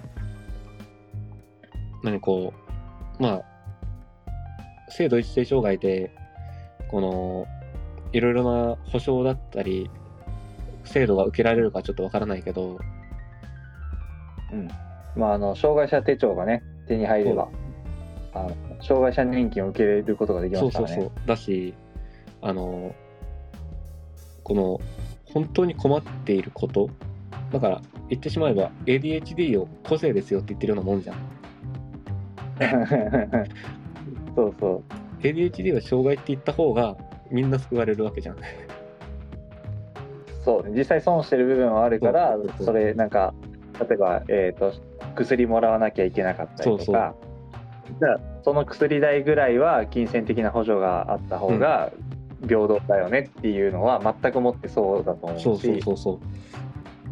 じゃあ当然ね障害ですって認定されて補助金を受けた方がいいよねっていう。そうそうそう。全くもってそう思うし僕はその恩恵を受けて育ちました、ねそれで育ってそうそう僕は年金両親がね両親とも障害者やから、僕は年金でそ障害者年金で育てられまあもちろんあの稼いでもいいけどね両親も稼いではいても、その障害者年金もあの僕が育ったお金に含まれているし、あのそれはなんか何本当に本当に困ってる人はこう受け取るいいお金なのでこれがさなんかね。あの本当に困ってるのにえでもそれって障害じゃないくて個性なんでしょっていうふうに言われると困っていることが隠蔽されてしまうんじゃないかって思って。いやよくないよねその方が。ねあのまあ障害から外す悪いは悪いというか困る人が増えるだけな気がするけどな。うんね。あそう。なんだろうね。ね、この性同一性障害の原因として、うん。まあ今今のところまだ分からんと。精神疾患から外れたんだって。ああなるほど。何になったの？わかんないけど、まあ外れ精神疾患からは外れたんだ。そう WHO の、えー、と精神疾患というカテゴリーの中からは、あの性同一症性同一性障害が、えー、と外れた。っていうことらしい。あじゃああれかな。昔もうその昔えーっと同性愛者が病気だったのが病気じゃなくなりましたよみたいな話なのかな。かな。わかんないけど。まあそこはいいとして、まあ、この性同一性障害は、今のところ原因明らかになってないけど、うん。この胎児期、お腹の中にいる時のホルモン環境が影響してんじゃね？って考えられてるらしいね。えー、そうなんやそうだから、あの、物理的な原因がありそうみたいな話ではあるね。はいはいはい。まあ、どっかにはあるだろうね。なんだけど、この、昨今言われてるジェンダーは、こうそこじゃなくて、こう、もう少しフレキシブルというかさ、うん。自由があるじゃん。うん。だし、えーっと、いろいろな価値観の影響を受けて、自分のアイデンティティ、じ自分の性自認が変わったりするし、うんうんうんそれってもう、物理的な影響じゃなくて認識の問題なわけじゃん。そうだね。まあ、もしかすると、ホルモンの影響で、性自認が変わりやすいようになったのかもしれんけど、まあまあ、なんか一概には言えへん。いろいろあるだろうけど。ううんん。まあまあ、性人認って認識の認だからね。ね。で、うんこう、だから、今まで性同一性障害としてあのまあ本当に重度に扱われてきた人たちとうん。昨今のブームに乗っかって自分のジェンダーは例えば X ですとか Y ですとか Z ですとかうん。いうこの2つのタイプを同じで語ってはいけないだろうとは思う。あのまあ ADHD とかでもよく言うよね自称 ADHD みたいなうん。あとはあれか。HSP とかね、病名を語るやつらね。表明を語る。そうそう。でこのジェンダーの風潮ってそこだと思うんだよね、うん。でまああのよくよく言われるのがあの MTF メールフィメールうん。の人の中には結構無視できない割合でうん。あの男性性から逃げたくて女性になってる人。って人はいる。えー。だからほこう期待されるのも嫌だしこう頼られたりあのしっかりしてなきゃとかううん。典型的に言うと泣いてはいけないとか弱気なことを言っちゃいけないとか、うん。うん。から逃げるためにあの女性らしさをこう、えー演出するというか。なるほどね。っていうタイプの MTF もまあ無視できない割合でいるようで。あれみたいね。あの最近話題になってたトランスエイジンのそうそうそうそう。うそんな感じ。そんな感じだね。だからさあのやっぱジェンダーっていう枠は取っ払ってしまってやっぱりこう性自認と、うん。まあ、だからこう脳が認識してる性自認と一体がずれてるのはこれはもう病気として扱ってあげましょう。できちんとあの治療したい人には、えーそれに対しての保証だったりも、うんあの渡すようにしましょうってした方がさそうだね。本当に困ってる人は助けられるしほん全然困ってない趣味でやってる人たちはあの弾けて、うん。あの省くことができてこのほん本当に困っている人たちにこう風評被害を与えることもなくなる。うんうんうん。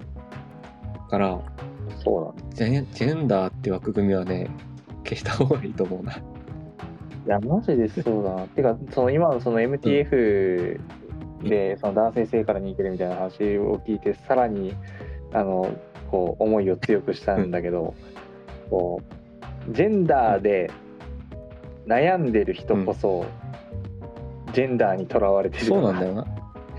そうなんだよね。あの、それ別に、こう、今の体の性の、そういう性格の体の、その体の性の人がいてもいいじゃんって思うことがあまりにも多い。そうそうなんだよな。だからねそのさっきの MTF の例で言うなら、いや僕はそういういわゆる男性性みたいなのは強くないタイプの男性なんだで住む住むところを悩んじゃうわけでしょ？男性なのにこんなことできないんだ。じゃあきっと自分は女性として生きた方がいい幸せなんだみたいな。うん、まあもちろんその周りからなんか言われたことが影響してとかってあるだろうからその全部が全部本人のせいではないと思うんだけど、まあでも結結果としてそのジェンダーにとらわれちゃってるよっていうね、そうそうそう。だからじゃあむしろやっぱりそういう人たちを救う解決策って新しいジェンダーを用意してあげることでは絶対にないよね。なくてあのもう逆にもうそれとは逆で、うん。それもそれもいいんじゃない？そういった男性だったりそういった女性もいるよね、をうん。こう許容する。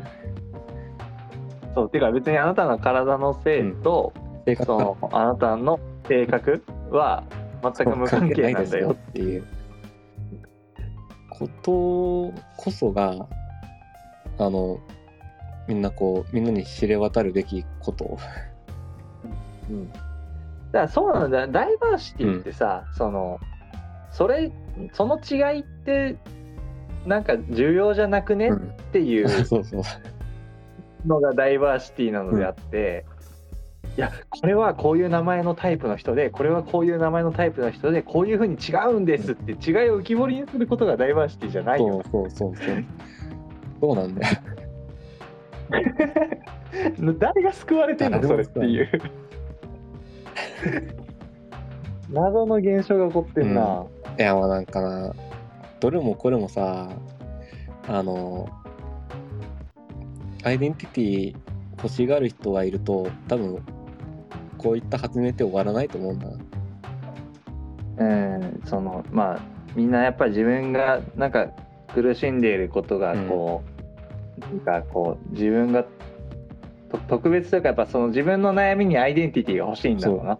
でかつアイデンティティは欲しいんだけれども誰かと一緒になりたい そうね。そうね。めんどくせえな。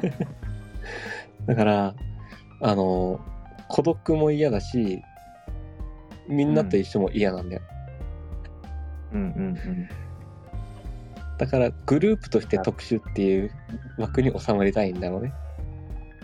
うん。うん、そうだね。うん、特殊特殊グループでみんなでワイワイしときたい。そうそう。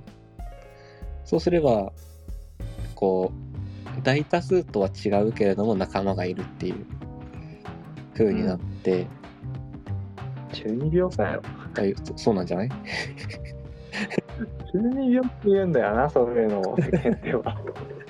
多分そ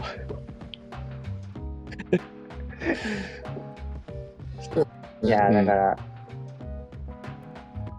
らやっぱりさこう悩みっていう言葉が俺はだいぶ怪しいと思ってうんて、うんうん悩む人って多分悩みクリエイターなだけなんじゃないかなって思ってあもてうまさに私もそれを思ってて。だから。で本当のなんか理不尽に苦しむ人って多分悩みっていう表現をしないと思うよね。はいはいはいはい。その例えばじゃあ虐待を受けてる人が、虐待を受けてて悩んでるんだよねとは絶対言わないじゃん。うん、。そうね。もう虐待って認識してたらもうそれはそう。虐待に悩んでるじゃなくて困ってるの。そうそうそう。困ってるとかなんかその地獄だったとかさ、なんかそういう悩みっていう表現に絶対ならないと思うのよ。で悩みって使う言葉を使う人ってどんな人かって言ったらしょうもないことに自分でわざわざ悩みの種を探し出して悩みクリエイトしてる人たちが悩みっていう言葉を使ってるだけで。いやいや全部が全部そうではない？いやまあそうちょっと全部が全部そうかなっていうのはちょっと怪しいんだけど、かなりの割合でその言う人が多いんじゃないかなと思って。悩みたがりの人はかなり多いと思ってるうん。俺多分悩みって言葉使ってる人の大半がそうなんじゃないかなって思うんだけどね。そうあの結構えー絶対数としては本当にうん。何本来の意味で悩んでる人、うん例えば生活が立ち行かなくていいけどあの仕事先も見つからなくてみたいなそういった切実に悩んでる。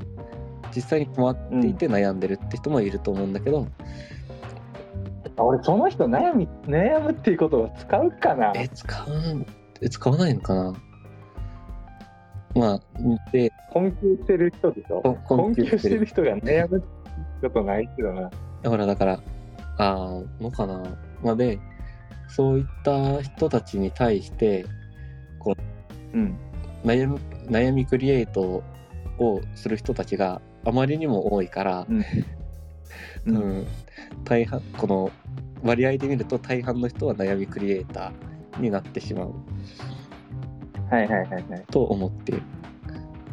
まあまあそうか。そう実際にこうそれは妥当にな悩んでるって表現するのが妥当だよねみたいな人もいると思うんだけど何、はい。割合としてはちっちゃくなりすぎてる。これを。うんうんうん。何いらん人が多いから。少なくともあのツイッターに転がってる悩みの9割9分はクリエイトされた悩みだよね。あの、何顎が長いだの、こう、一重まぶただのさ、ちょっと、うん。何肌がイエベだったり、はい、肌が何色だとか、うんこう、服が合わんとか、そういったことは悩みクリエイトよ。ね、なんか悩みってその問題解決に向かわんからマジで無駄だなと思うよね。うんうん。そのねだだとなんかいイエベなんかファッションわからんけどさ、なんかこういう系の服が似合わなくうん。てそれがまあ嫌だなって思っうん。ていると。じゃあ自分に合う服は何どんなものなんだろうとか。とか、まあなんかその自分のなんかメイクの仕方を工夫すればなんかそういう服も似合うようになるのかわかんないけど、いうその改善の行動をそれで考えたらいいだけの話で、多分ね、この、えー結構大部分の、うん、今これこれで悩んでんだよねっていうのは、あの、諦めきれないんだよねに言い換えられていいと思うんだ。そうだね。あのあん特に動具体的に動く気はないけど、でも諦めきれないんだよねっていう感じだよね。を悩みという言葉で表現してるのね。その方がこう救いがある気がするから。うん。多分そう。その方がまだ選択肢が残ってるんだとかを感じれるんじゃないかな。うんうんうんうん。悩んでる。やこう保留状態にしてた方が。いやまあいいいいんだよ。それでじゃあ、うん。そのそうやって悩んでるって言って、自分が気持ちよくなっている分には全然誰にも迷惑かけてないしいいと思うんだけど、あのそれをさ、悩み相談という形で人の時間を、えーいただいて、ね、話を聞いてもらったあげく、えー問題解決を提案しようとしたらブチ切れるっていうのはちょっと害悪すぎやしませんかねと。絶対もう具体的な経験から話してるんだよ いやちょっとそれは害悪すぎませんかねとは思うけどね。いやそうあのねこうまあ何？自分の言葉にこう化粧をするなと。そうそうそうそうなんあの正直になんかこういうことが困ってて、とかこうしたいとかって言ってくれたら全然こっちもいろいろ考えるんだだからね私の好きなこうタイプの相談の持ちかけ方は、うんあのちょっと今日共感してほしいから共感してとかもう解決解決法いらんから、こう話聞いて共感だけしてとかあの今回は解決法欲しいから一緒に考えてっていうふうにうん。言う人は私は結構好き。わかる。そうそういう正直に言ってほしいね。非常に思うそれは。じゃなくてもう悩んでるんだよねっていうふうにあたかもこうかん一緒に考えてみたいなやっぱりうん。話だけ聞いてとか共感だけしてとかはあのあまりにもわがままに思えるんだろうね。うーんなんかそこまでいけるならもう一歩でもっとわがままなことしてるよっていうことに気づいてほしかったけどね。であのわがまましこう共感だけしてとか言うと自分がわがままなことが明確化されてしまうからうんうんうんじゃなくて悩み聞いてって言ってその後であいつの悩みの聞き方がなってなかったっていうふうにすると相手の責任になるからさ、そうだね。人の気持ちがわからない。やつだってなるわけだね。だから自分が責任を負わなくてもよくなるわけよ。そうやろうがよ やってること当たり屋やからなそれ。そうなんだけど。マジで当たり屋やんそんな。あでもそういうことをするタイプの人たちって、まあ、悩み相談以外でも、結構そういう傾向いろんな言動から見え垣間見える気がするんだよ、そうだねあったりするよね結構。だからさうん。あんまりこうよく見られようとしないでほしいよねうん。そう。だしなんか。悪悪くならん悪くなるまいとしないでほしいよね。別にこうわがままでもいいじゃんそれは。そうだってた頼み事なんてそうそうそう。大なり小なりわがままだし。一緒に考えても共感してもさ使う時間も同じだし、うん。そうそうそうそならそれうでもそこはなんかねお互いそういうのは持ちつ持たれそうそうつでそうそう。生きていくもんじゃんっていう。そうなんだよね。なのにななんかこうちょっとずれた責任逃れの仕方をするというかさ。うんうんうん。をするのはななんかこうもうちょっと誠実になれんのかなって いやだからそれがなんかトランスエイジとか言い出しちゃう人とのなんかになんか共通点を感じるんよなそこがなんか。その問問題のその根本の原因がどこかっていうのの認識がずれてるというか、なんだっけあのトランスエイジのおじさんはなんだっけなんかもう何歳なのにそんなこともできないのうんうんうんうんかみたいな。であの子供と大人の中間がこのぐらいの年齢だと思ったからっていう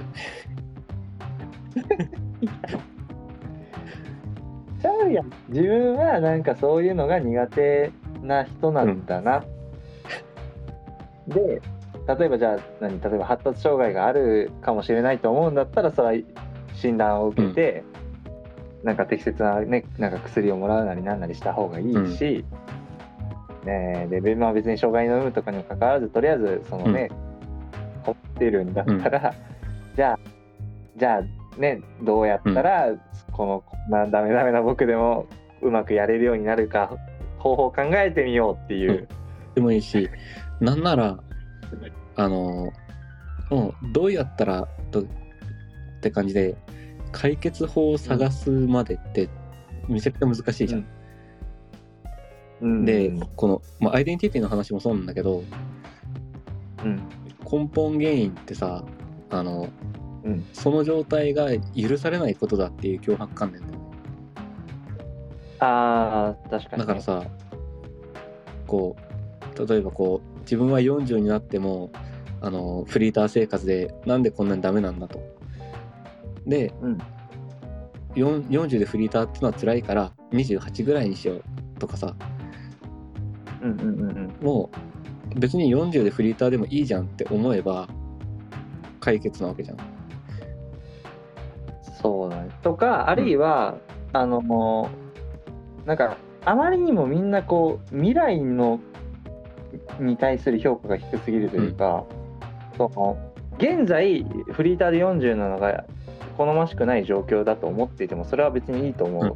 うん。うんだからだから来年こそは就職しようとか。あのまあそこを諦めを諦めずにいける人はもうそっちがいい。いやなんか別にそその就職っていうハードルが大きいんやったら別になんかそれは単純にそのハードルの設定だけの話で、なんかその未来は今よりもちょっと良くしようんうんいううそのなんか現状できてないことってもうどうしようもないじゃんか、うん。現状は現状だもんね。今この瞬間できてないことに対するなんかこう負い目がなんかこうみんな強すぎるなと思って思うことが結構多くて、なんか別に今この瞬間あなたが何ができないとかっていうのはもうしどうしようもないから、そこ責めたってしゃあないし、だから俺結構人に対してあの怒る時ってあのこの瞬間できてないというよりかは、そうできてないっていうことが発覚しました。その後に改善しようとしましたかっていう部うん分をうんうんうん。めちゃくちゃそれが一切見られなかったら俺激詰めするんだけど、いやそこなんだよな。そう。そこじゃん、その今できてないことはもうだってどうしようもない、うんうん。過過去がの積み重ねで今が出来上がってるそうそうわけだから。そう。だしこのなんであの時あんなことしたんだって詰めるのは意味ないじゃん。そうそうそう。そういう怒り方する人はもうなんかうぜえなって思っといたらいいと思うんだけど、うん、こう変えられるところを変えるようにしなければいけないのに。そうそうそう。なんかもう変えられないとこばっかみんな気にしてさ、それで、じゃあそれで何が良くなるのって話で。なんうん。そう。っていうのがなんかその悩みっていう悩んでるんだよねって言っちゃうような人とか、うん。そのトランスエイジのおじさんとか、なんかそのなんか結局その問題解決とは全然遠い方向になんか変な方向に突っ走っちゃって、でなん。か変にこう知知恵をそのトランスなんとかっていう知恵を手に入れたばっかりになんか変なトランスエイジっていう変な言葉を生み出してきてまって なんかずっと間違い続けてるよなっていう。なんかもっとシンプルになんかね、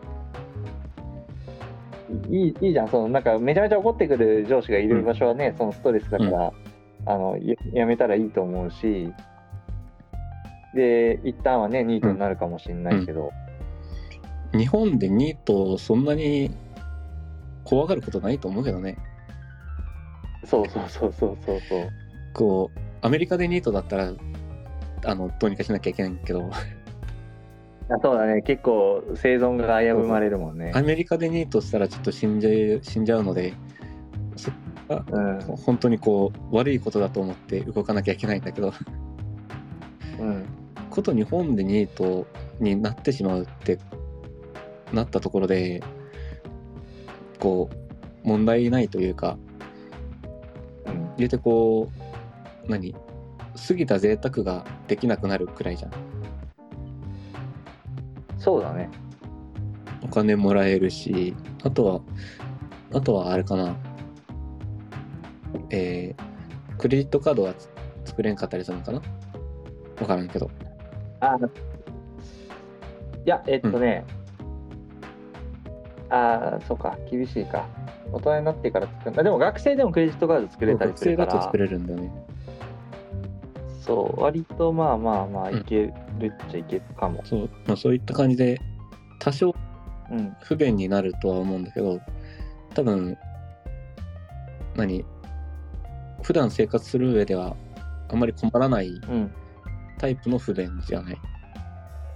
うん。だから、あんまり怖がることはないというか、うん。そうなんやな。なんかなんかみんなゲームとかしたことないんかな。ゲームとかでよく出てくるやんこのなんか何こうそれぞれの選択に対してさ、リスクとリターンがうんとかコストがあうん。って、あのこれの武器はめっちゃ高いけど強いとかさ、じゃあえっ、となんかあの強いボスを倒すためにちょっとお金財布はだいぶねお金減っちゃうけども、この武器を買って挑挑もうとか、いやちょっとそこまでのお金はないからこれは買えないけども、まあこれぐらいの武器だったらなんとかこう戦い方の工夫で勝てるだろうとか、うんうんうん。じゃあちょっとこの武器安い方の武器を買うんだけどじゃあテクニックだけはちょっと磨いて練習してボスに挑もうとかさ、いうそのなんていうかリターンとリスクとそのコスト。コスト。そう。っていうののそのバランス今自分が取り得る選択肢の中から、あの今に自分が取れる中で多分一番リターンを最大化するのはこれだろうなとか、なんかリスクヘッジでこれ失敗してもまあここでなんか利益を得てるから大丈夫だとか、でなんか2のゲームでそういうシチュエーションって発生すると思うんだけど。だし、なんなら、今、今、もうどうしても立ち行かないから、一旦、この街にずっといようとかもあるしね。そうそうそう一旦なんかこの街そう、レベリでングだけなんか経験そうレベリングしようとかさ、っていうのゲームしたことある人ならわかると思うんだけどさ、うん。割と現実世界もそそういうなもちろんゲームほど単純ではないにしろ、あの似たようなシチュエーションは結構多いぞって思うんだけど、ね。ゲームしたことないんかってめっちゃ思うよなそういうなんか 問題解決が下手くそすぎる人たちを見ると。うんない、ないことないもんな。うん、ゲームは、なんならゲームうまかったり、ゲームうまい人はおらんか、ゲームうまい人は結構問題解決できちゃってるな。結構ゲーム上手い人って、あの、頭良かったりするもんね。うん、うんするね。だから、なんか、でもちょっとはやったことあるうんうん。はず、ね、ある人も多いだろうけど、だからあれじゃない、ゲームちゃんとやらしたらいいんじゃない？ちゃんと。ある程度の、ある程度の難易度のゲームを、なんか攻略本とか見ずに、うんちゃんと工夫してクリアしなさいっつって。教育的価値高いかもしれないよ。あの国民全員ポケモン一体履修させる。そうそうそう、ポケモンとかでさ、なんか、やっぱなんていうの、現実がさ、やっぱ数値化できるもんじゃないけど、やっぱその努力値とかみたいに数値化されてた方がある程度やっぱ戦略が立てやすいじゃん。そうやってこうなんか戦略の立て方を学ぶというか、っていうのは一回ぐらいやっといた方がいいと思うんだよな。そうなんだよな。ななんかみんなこう自分は不幸になると考えたがるんだよな。あなんだろうな、なんかね、こう、手に入れたい状態、うん。これは別にそんな高望みの人もいるだろうし、そうじゃない人もいるだろうけど、なんか最低限ここれぐらいは、例えばお金が欲しいなとか、であったら、じゃあ、えーこれをするのは嫌だからこれ、こっちじゃない方向性で、えーこれぐらいのお金を稼ぐにはどうしたらいいだろうな、みたいな、なんか、そうやって順番に考えていけば。あ、とさ、あの、えーっとね、みんな、ぜ贅沢になりすぎてるっていうかさ、うん。この、近、近代社会、近現代社会の、うん。もう100年前だったら貴族しか使えなかったものを今当たり前に使えるわけじゃん。うんうんうんうん。それに慣れきってしまっててこう本来本本来というかの庶民の生活がとても苦しいものだと思ってしまってる。ああ確かに。からさあのまあ例えばそのね甘いものとか美味しいご飯とかテレビゲームとか、うんこれはもう50年とか100年前もう本当に最近の社会でこう、えー上流階級から降りてきたものなわけじゃん。うんなのにもうそれができないってなると社会こう文文明人としてダメだというか文化的な生活ではないんだっていう。ふうに思ってしまう。そうだね。だけどさ全然そんなことなくてうん。こう1日23食食べてこう自由に出かけられる。で家が夏は涼しくて冬があったかい。うんくらいあればそれで本来十分なわけじゃん。そうだね。なのにこう自分が普段こう享受できてる贅沢を当たり前だと思ってしまってるからこの贅沢がなくなるとすごい不安に感じてしまうんだよみんな。うん。うん。だからまずこの自分がすごい恵まれてるんだっていうことを一旦再認識するというか気づくと、うん。こうどうマインドセットとかしてもこのいろいろな脅迫観念から逃げられない気がするな。うん。なんかすあの捨てれるコストは、下げられるコストはあの把握しといた方がいいよね。いざとなったらこれは捨てようそとか。うそうそうそう。そのどれも捨てないでないで抱えきれてたらそれは苦しいよっていう話で、うん。今より状況が悪くなったらここれから切り捨てていこうみたいな優先順位は決めといてさ、うんうん。でそれで結構捨てだいぶ捨ててもなんとかなるよね、日本って日本日本に生きてる限りまずうん、餓死することはないし、そう食すら捨てても大丈夫だからね。食捨てても大丈夫だしこうん。うきちんとした制度を使えばあの冬は暖かくて夏は涼しいっていうことがこうそういった空間で生活できるわけじゃん。そうそうなんだよな。なのにこう何趣味をさうん。本来必要なところの食と住以上に大切にしてしまってるからそうね、まあ言ってしまえばすごい文化的なんだよね。この過度にね。過度に文化的になってしまってる。うん。でそれに気づいてないからもうこのうん。何？えーこの実の部分この本来の本質の部分と飾りの部分で、うん。まあ結構さ文化が発展すると飾りがすごい大事になったりするじゃん。うんうんうん。まあ今その状態だよね。うんうんまさにそうだね。でこの本質の部分実の部分がうん。当たり前すぎて無視されてる、そうだね。だ例えばさ僕もうかれこれ56年、もっとか。10年ぐらい、まあでえっ、と自分の服とかファッションにかけたお金。多分10年で5万とかないの、すごいね、うん、あの靴とか時計とか合わせてね。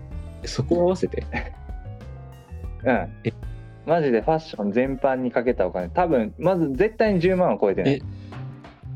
え。ね履物はコンビニの島通りとか使ってんの？いやいやいやいや靴もたまに買ったりするけど。へえ。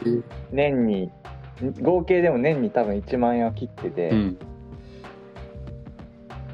でそれはあのいろいろあってこう人から服もらえたりするんやけど。いやそれはあれじゃん感情に入れなきゃいけないやつじゃん。いやいやでで,、まあ、そうでもととりあえずその使ってるお金としてはそんなに使ってないし、でそのもらえるのもその別にたまにだから、あのだから結構僕えっ、とね意外とね高校の時着てた服とか今でも着てたりする、うん。うんうん。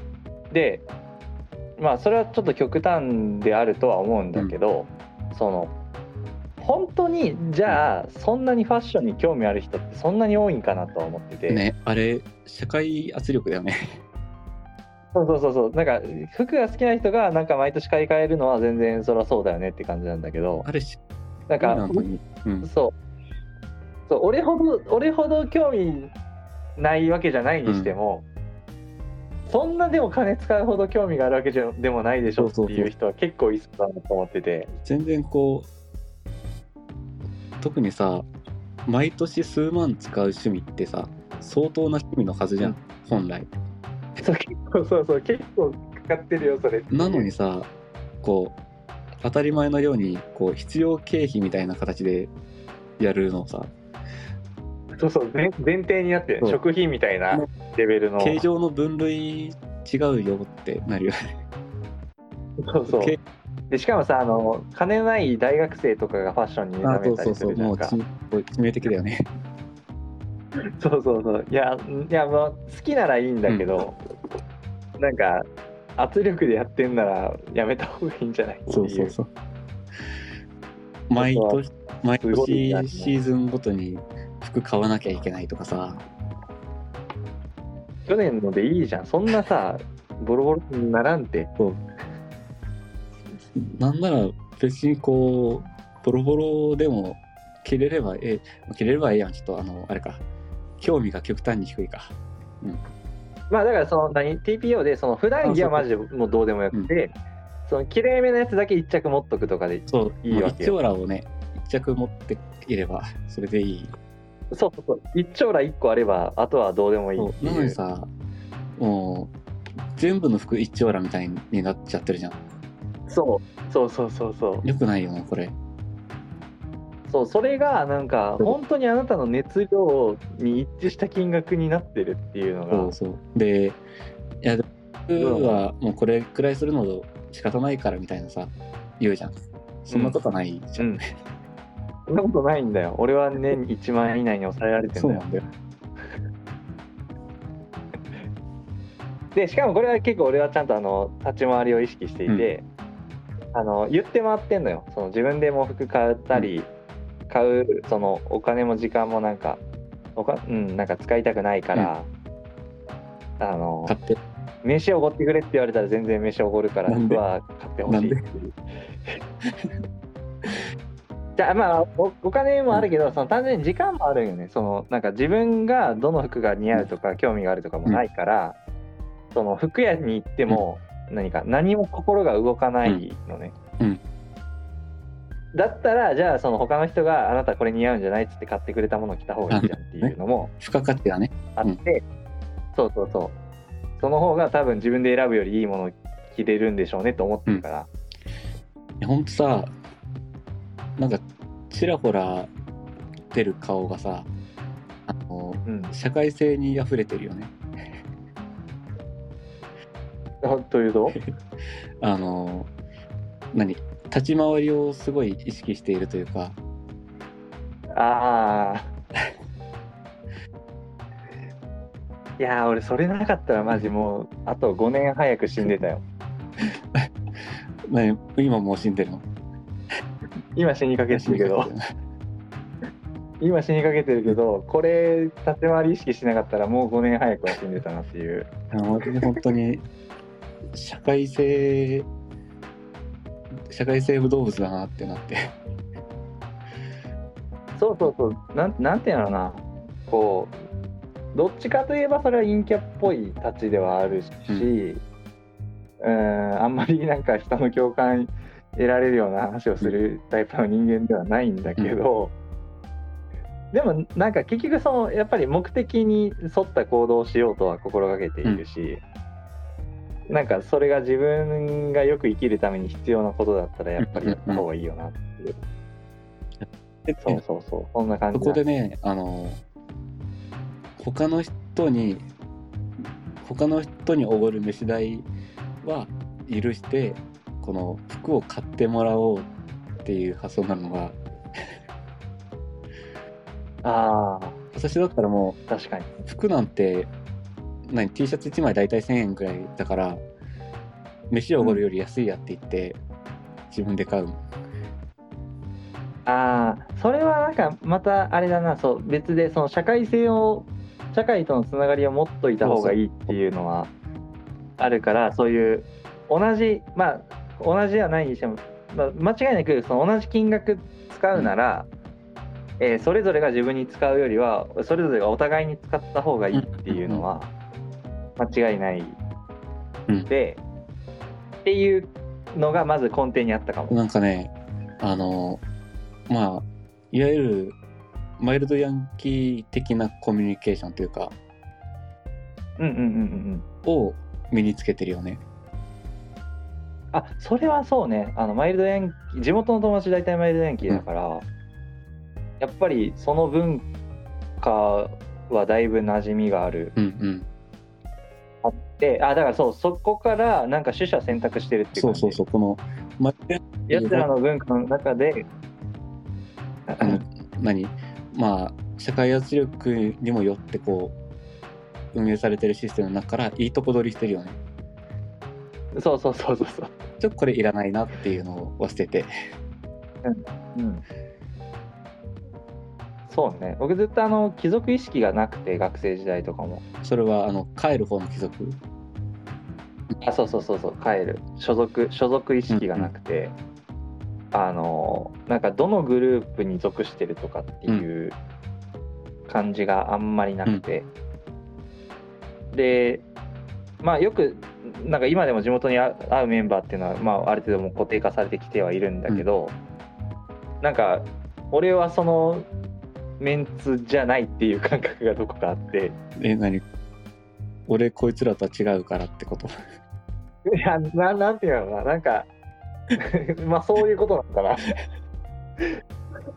わかわかんない。なんかあの、うん、まあだからそのいわゆるその同族、うん、同じ性質のやつらで集まっているっていうコミュニティに大体なるじゃん。うんうんうん、がどこ行っても同じ性質のやつがいなかったので、はいはいはいはい、中学高校時代は。まあそれはそうでしょうね。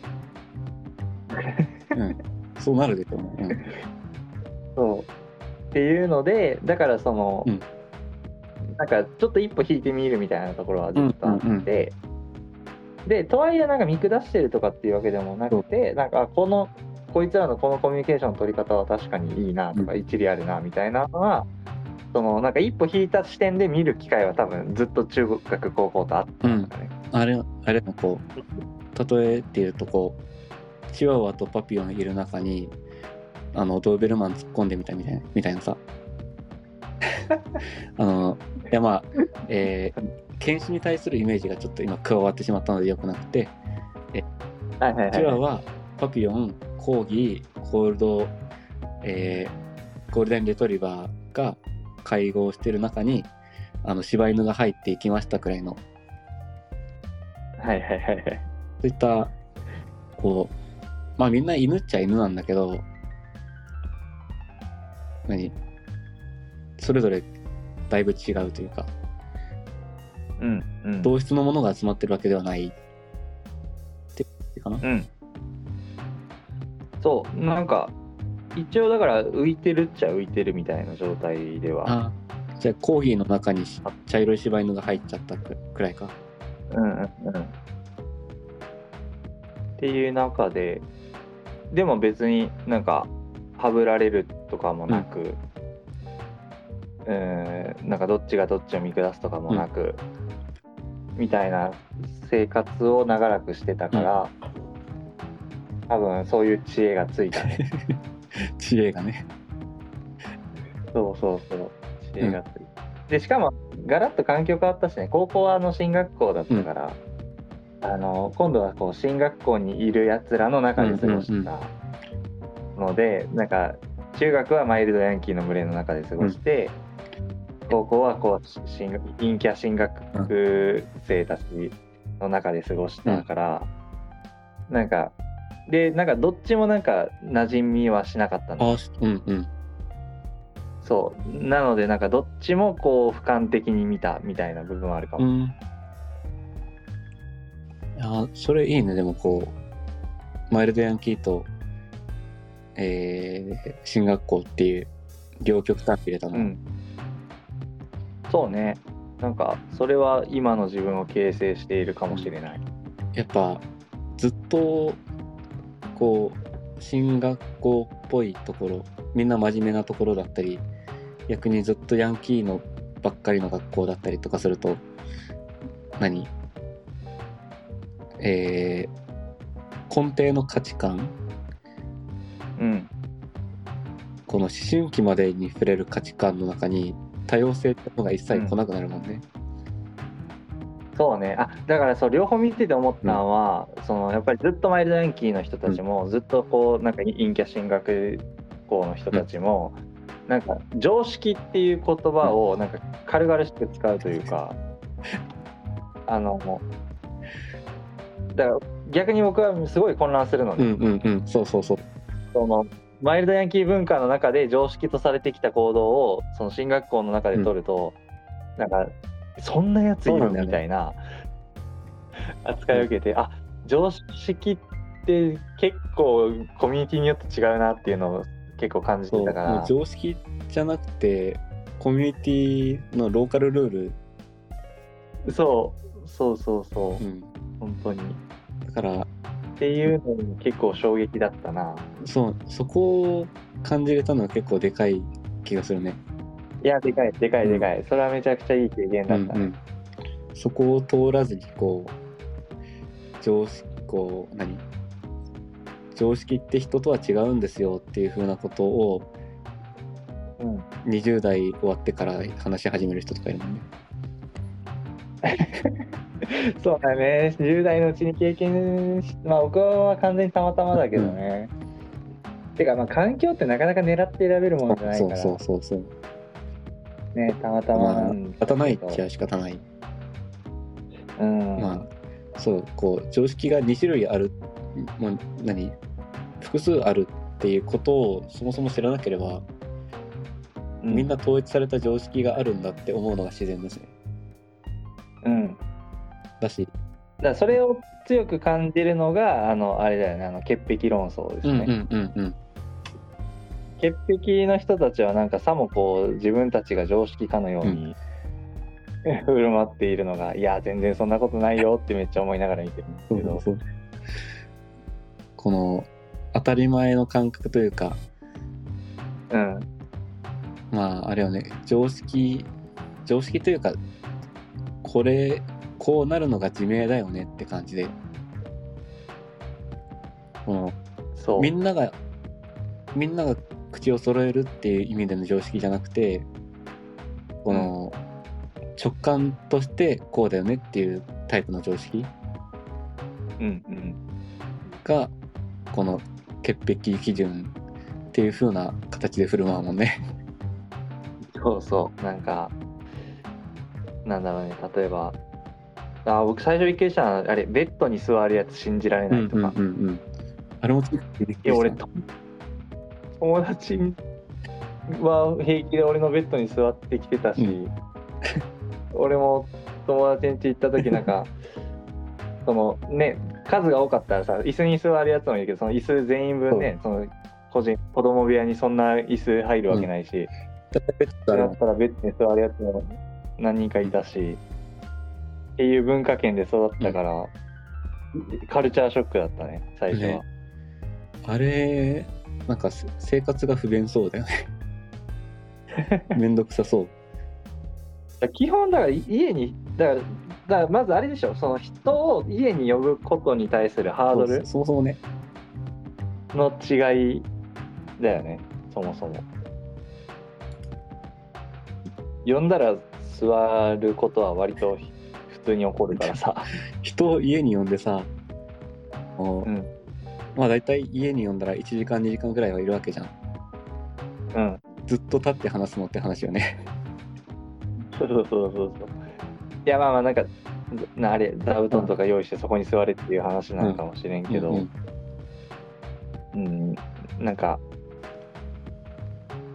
その、なだからコミュニケーション不足だなって思うよ。その、それが、それぐらいいいじゃんって思う人と、いや、絶対に嫌だっていう人がいるっていうことをまずは知って、うんうん。ならば、じゃあ相手がどっちのタイプかを判断しなきゃいけないというか、いや、えー判断伝えなきゃ伝えなきゃ伝えなそうそうそう。私は嫌なタイプだよっていうのを伝えなきゃいけない、そうそう。判断側に任せるんじゃない。そうそうそうそうそう。常識じゃんって切れるんじゃなくて、うんあ嫌だしやめてねって事前に言っとけば あオッケー別にそれで嫌がらせしようっていうやつはほとんどいないからあのブラックリスト方式にするべき。そうねうん。っていうだからコミュニケーションが足りてないなって思うけどまあそもそもなんかこう常識が全員一緒だと思ってるところが、まずは問題だよねそうそうそう。問題。で、な、なんか、まあでもね、えー、怪しいことを言います。言いますね。なんかさ、あの、よく、いわゆる進化心理学っていうもの、お怪しい。の最後？文脈で、えー人間、人類がこう長らく集団生活をしていて、で、他の人類もいたと。で、うん他の人類だったり、まあ、他同じ種類でも別のグループがはいこう紛れ込んだ時に排除しなければいけないからこう浮いてるやつは排除する方向に心理が向かうんだと。あはいでよく言う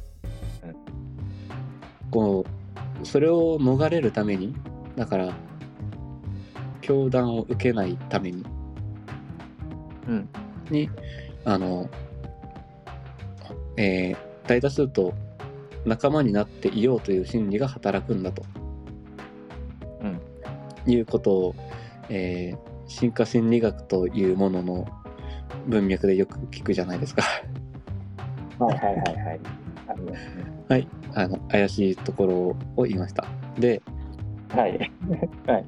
で、まあ、そこから発想するとさ、うん。あの、今も、まあ、そこがあるから、あの、まあ、無意識的にというか、あの、みん誰かと一緒じゃなきゃ、なんか、コミュニティが作れるくらいの人数で、自分と同じ人がいなきゃ不安だと。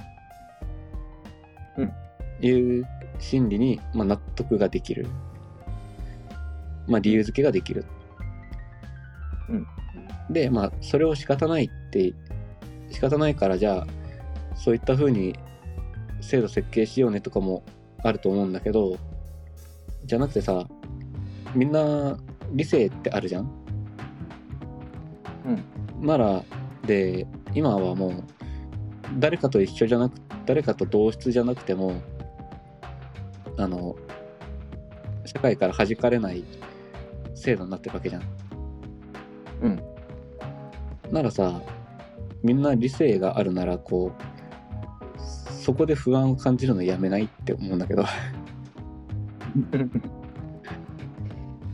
そうだな。みんなと、みんなとっていうか、自分の仲間がいなきゃい心不安だとか心配だとか、うん。まあ、そういったことがあるからこういろんな枠付け名前付けってのが終わらないと思うんだ。うんうんうんでもみんな孤独で孤独でいいというか独立してていいっていうことはもう社会的にはというか文化的には根付いているわけで。うんうん。となればこのそっちの方をまあ更新するというか最近の言い方だと、価値観をアップデートしてさ。はいはいはい。はいまた怪しい言い方して。価値観をアップデートしてさ。あの、別に仲間いなくてもいいじゃんっていうこう精神状態になった方がそう。なそうねなんか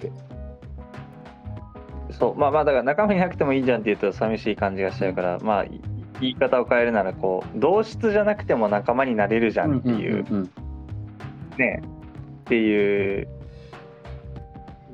のはむしろなんかこう本当に目指してるのはそっちじゃないのっていうところだよね。本当の意味のダイバーシティ多様性じゃんそう。そうそう本当はそこを目指したいんじゃないのっていうところだよね。なんだけどこの多様性のムーブメントこの人工的なムーブメントに対して本能的なでも仲間が欲しいっていうがうん。拮抗してるっていうかコンフリクトを起こしてる。うん。からこの不安不安に感じちゃうよねっていうところを不安に感じちゃうよねで終わらせるんじゃなくて。まあでもこれって本当は不安に感じなくてもいいことなんだよっていう風にしていく。うん。でないといつまでたっても多様性を本来的に実現することはできないしうんうん。こう孤独に怯える人たちも出てくる、うん。そうだね。なんかいつも思うんやけど、そのフェミニストにしろ、ダイバーシティにしろ、SDGs にしろ、うん。あの掲げてる最初に掲げたご理念は素晴らしかったのになって 思っちゃうよね。ココアは素晴らしいのにな。そうそう。コアの理念にはめちゃくちゃ共感してるんだけどなっていう、手法が誤りまくっているっていう、コアは素晴らしいのにこの手法とあの何ウォントというかさこのあちょっとね付随すると短短期的な。うん。付随する本来いらなかった部分。うん。があまりにもこう重りになってしまって。ななんかな。なんかなってな、せっかくさ綺麗な石見つけたのにさうん、生ゴミにくるんで投げてる感じがするよね。なんかなってなるよね、もったいないなって。はいはい。だからうんなんかやっぱり考えてない人が多いっていうのが問題。うん。そのあの何も考えずにこう流行りの言葉をそのまま使っちゃうみたいなのが、結局そのその言葉があらぬ方向に行ってしまううん。原因だと思うし、うだからもう分かってないやつ使用禁止ってしたらでもそれはそれで広がらんもんな。それはじゃああの話す前に分かっているかどうかの確認をしなければいけないので。絶対に広がらんなそんなことしたら、うんいやままならんな。そう。なかなかあの復讐政治というか。いやほんと。多数決民主主義はなかなか運用しづらいね。うん無理だよ。最終バカだから。なんだよ。なこう実態を反映してないシステムじゃん。そうなんだよ。何も。なんかこそのう家庭何前提にしているものが間違ってる。うん。なんかあの投票しようって言うけどさ、俺それよりあのパブコメうん。ってあるじゃん、あっちの方が政治参加だと思うんだよ、うんうんうんパブコメに投稿しよう運動をした方がうん。あの民主主義がこう正しく反映されるというか。そうね。そうそうだね。もう今はさパブコメって一部の物申したい人たちだけがやってるじゃん。そうそうそうそう。それはそれで偏ってしまってるから今のパブコメはあんまり参考にしなくていいと思うんだけどうん。でもこれを流行にしてしまうというかあのある程度の,、うんうんあの人口がややるようになるとこれは、うん。うんノイジーマイノリティもこの実際の割合で反映されるわけだからそあのきちんとしたあの公正な偏りのあまりないパブコメになるね。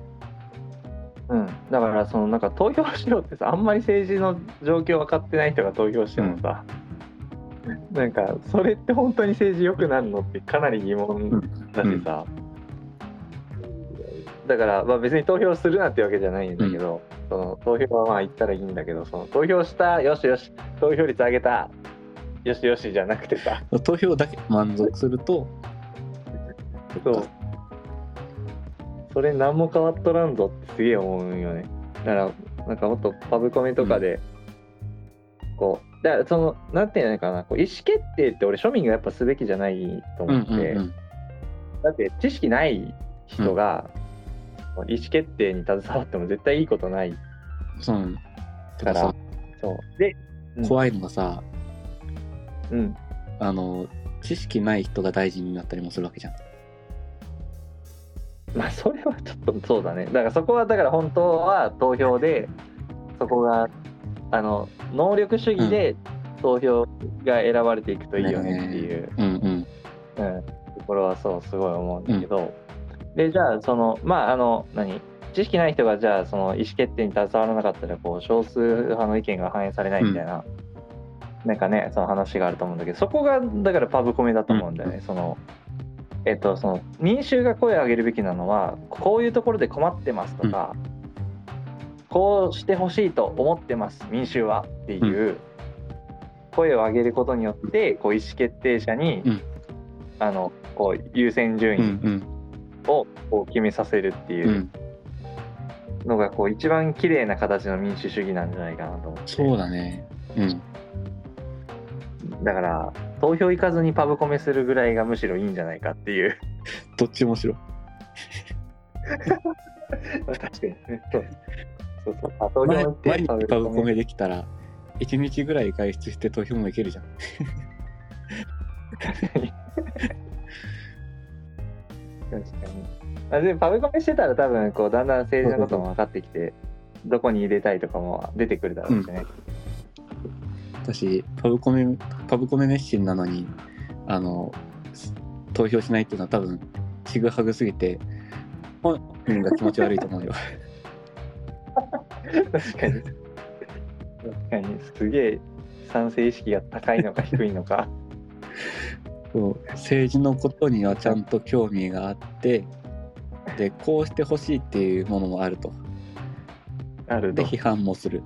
けどすごい投票には行きません。いそういうの聞かない。すごい変な人やな。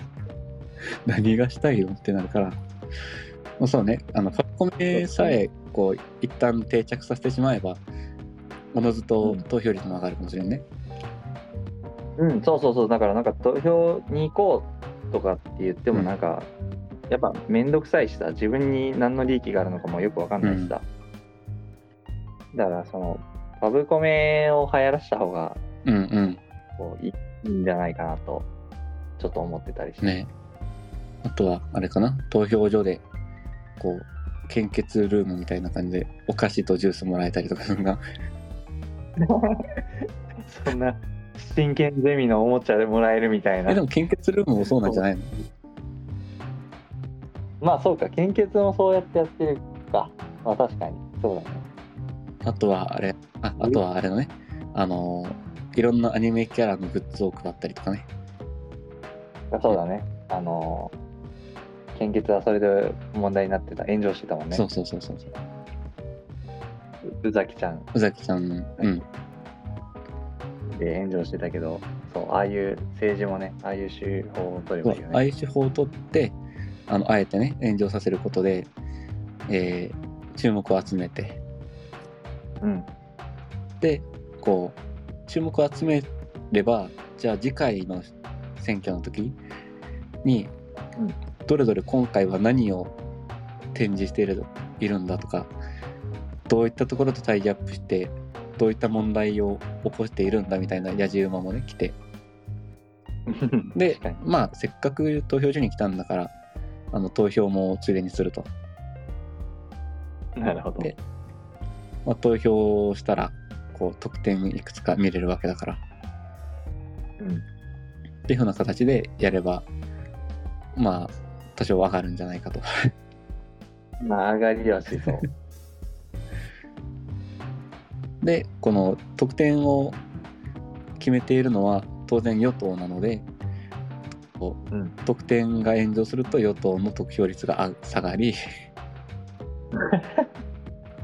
あの下がるのであの与党はそれをやりたくありませんと。そうですね。なのでこういった取り組みは行われません。そうなんです。変わるわけないんだな、うん。そんな。変えたら与党のせいだもの。いやマジでなんか行動したら損する仕組みになってるからな。そう。いやーなんかさえー、にわか知識で喋るけどさ。うん。いややめよう、うん、やめよじゃあやめうやめます、はい。てかもう11時も過ぎてる、うん。11時過ぎ。まあねこれは3週間分よ。にしてはじゃあだいぶまだ早くそうそうそう終わった方が、ね、3週間分なので、えーあと5時間残ってるんですけど まだあと5時間は許されるんですけどまあとりあえずね今日はこのくらいにしておきますかね。今回にしときましょうかね。えー今日は、えー色の見え方の話からこう、うん。なんだっけ認識クオリア？何クオリア？あ、逆転クオリア。の話をしてその後で多様性がのうん受け取り方の多様性は、まあ、別に問題ないよねって話をしてそこから多様性の話に向かっていったのね。うんうんうん。で、まあ、まず性別の多様性の表し方だったりの話をして、うんでその後性別に限らずそもそもいろんな人がいていいとかいろんな生活があっていいっていう話をして最後に、うんあの政治家は、えー、暁ユニのポスターを配れという話をしました。暁にって言ってたっけな？暁ユニも、えーあのほら献血で配られたから。そうだね。そうだね。じゃあ、あの仕事でも一旦なくなってたからね、宇崎ちゃんの燃えた時。うん。煽りを食らって仕事なくなって、ね かわいそうに。うんはい。まあ、そんまあ、そんな感じの回でした。あれ、あれは押していきたいね、私としては。あの、あの性別をこう、ベクトルで分けるってねいう。性別ベクトル、いや、性別ベクトルという概念を提唱して、そうです。まあ、ああったんだけどね。すでに。性別ベクトルあったんだすでにあった。いやいや、その、体のせい、あ心のせいみたいな分けそう軸の分け方をすでにあったんだけど。そう。そうです。性ベクトルっ別ベクトルて検索したら、性別ベクトルを言葉で主張してる人いるわ。あ、そうなんだ。まあ、これ二次元なんだけど、この体と心でね。うんうんうん性別ベクトルと性別ベ,、えーベクトル空間での操作で単語からジェンダーの二元性を排除。あ、ワードトゥーベックか。なるほどうん。あ、じゃあこれ本当のベクトルだ、じゃあこれ。うん、これ本物のベクトル。これワードトゥーベックすごいよね。これめっちゃ感動した。初めて単語ベクトルか、これは。か？なそう、うんあの、これ、ワワードトゥーベックって、あの、あれ、女王から、えー女王引く女プラス男ってうんうんしたら、あの、キングっていうワードが出てくるみたいな、はいはいはいはい。その、言葉の類似性みたいな、この言葉とこの言葉がどれぐらい近いとか、どれぐらい遠いとかっていうのが、こう計算できる、あの、やつで、うん。あ、単語ベクトルって、ワードトゥーベックから？まあ、からでもないのか。まあでも、そうだこの単語ベクトルとやらを使ってるシステムなんだ。そう、これね、マジ画期的だったね、登場した時あ、そうなんだ。これだって、あれよ、今見てる記事でも2015年とかだから、15年だった。いや、そうそうそう、なんか AI、昨今の AI ブームよりだいぶ前からあるやつだからね。あ、でもそこ、私もそうだね。この自然言語処理で単語ベクトルっていう言葉を聞いたときは、そうきたかってびっくりした記憶があるね。うん、うん、そんなことできるんやって結構驚いた。うんうん。で、確かにこう、この単語の中の、えー要素だったりから、この、まあ、ベクトル的な振る舞いをさせるのって、確かに理にかなってるなって、うん、膝を打ちましたね。うん。いやー、それはね、すすごいかったな。うん。まあ、そうだね。こう、性別ベクトルという、こう、概念を広めていく。はい。うん。いや、本当になんか、真にジェンダーダイバーシティを実現しうる概念だと思いますね。これは。はい。これがあると、あの、自分はどれでもないんだとかいう苦しみもなくなるし、うん自分はこの中でもちょっとここ寄りでねとかもなくなるし、みんな分かりやすくなりますね。うん。知らない単語で説明されても分かんないもんね。そう。うんあのので、えー、ともう一回おさらいしておくと,、えー、と体のなんかいわゆるだから生物学的な性と,、えー、と性自認ですね、自分が男性だと思っているか女性だと思っているか、と性思考、ね。えー恋愛対象、はい、男性が好きなのか女性が好きなのかみたいな、いう3つのベクトルで、えージェンダーを語ると。うん。だからわざわざトランスジェンダーとか変な名前をつけるんじゃなくて、えーこのベクトルは男性寄りでうん。みたいな言い方するのが、えー一番みんなにフラットでこう直感的にも分かりやすい。分か。りやすいしね。でそう。差別意識もなくなるし。になると。民主だしそう。いいんじゃないかと。誰も誰も取りこぼさない。うんそうだね。誰もかなってますね。うん理にかなっていると思います。まあ、今回3時間やって、まあ、いい結論が出ましたね。いや素晴らしい。素晴らしかった。神回ですね。あ神回。ですはい神回。はい。じゃあ終わりましょう。はいお疲れ様でした。疲れ様でした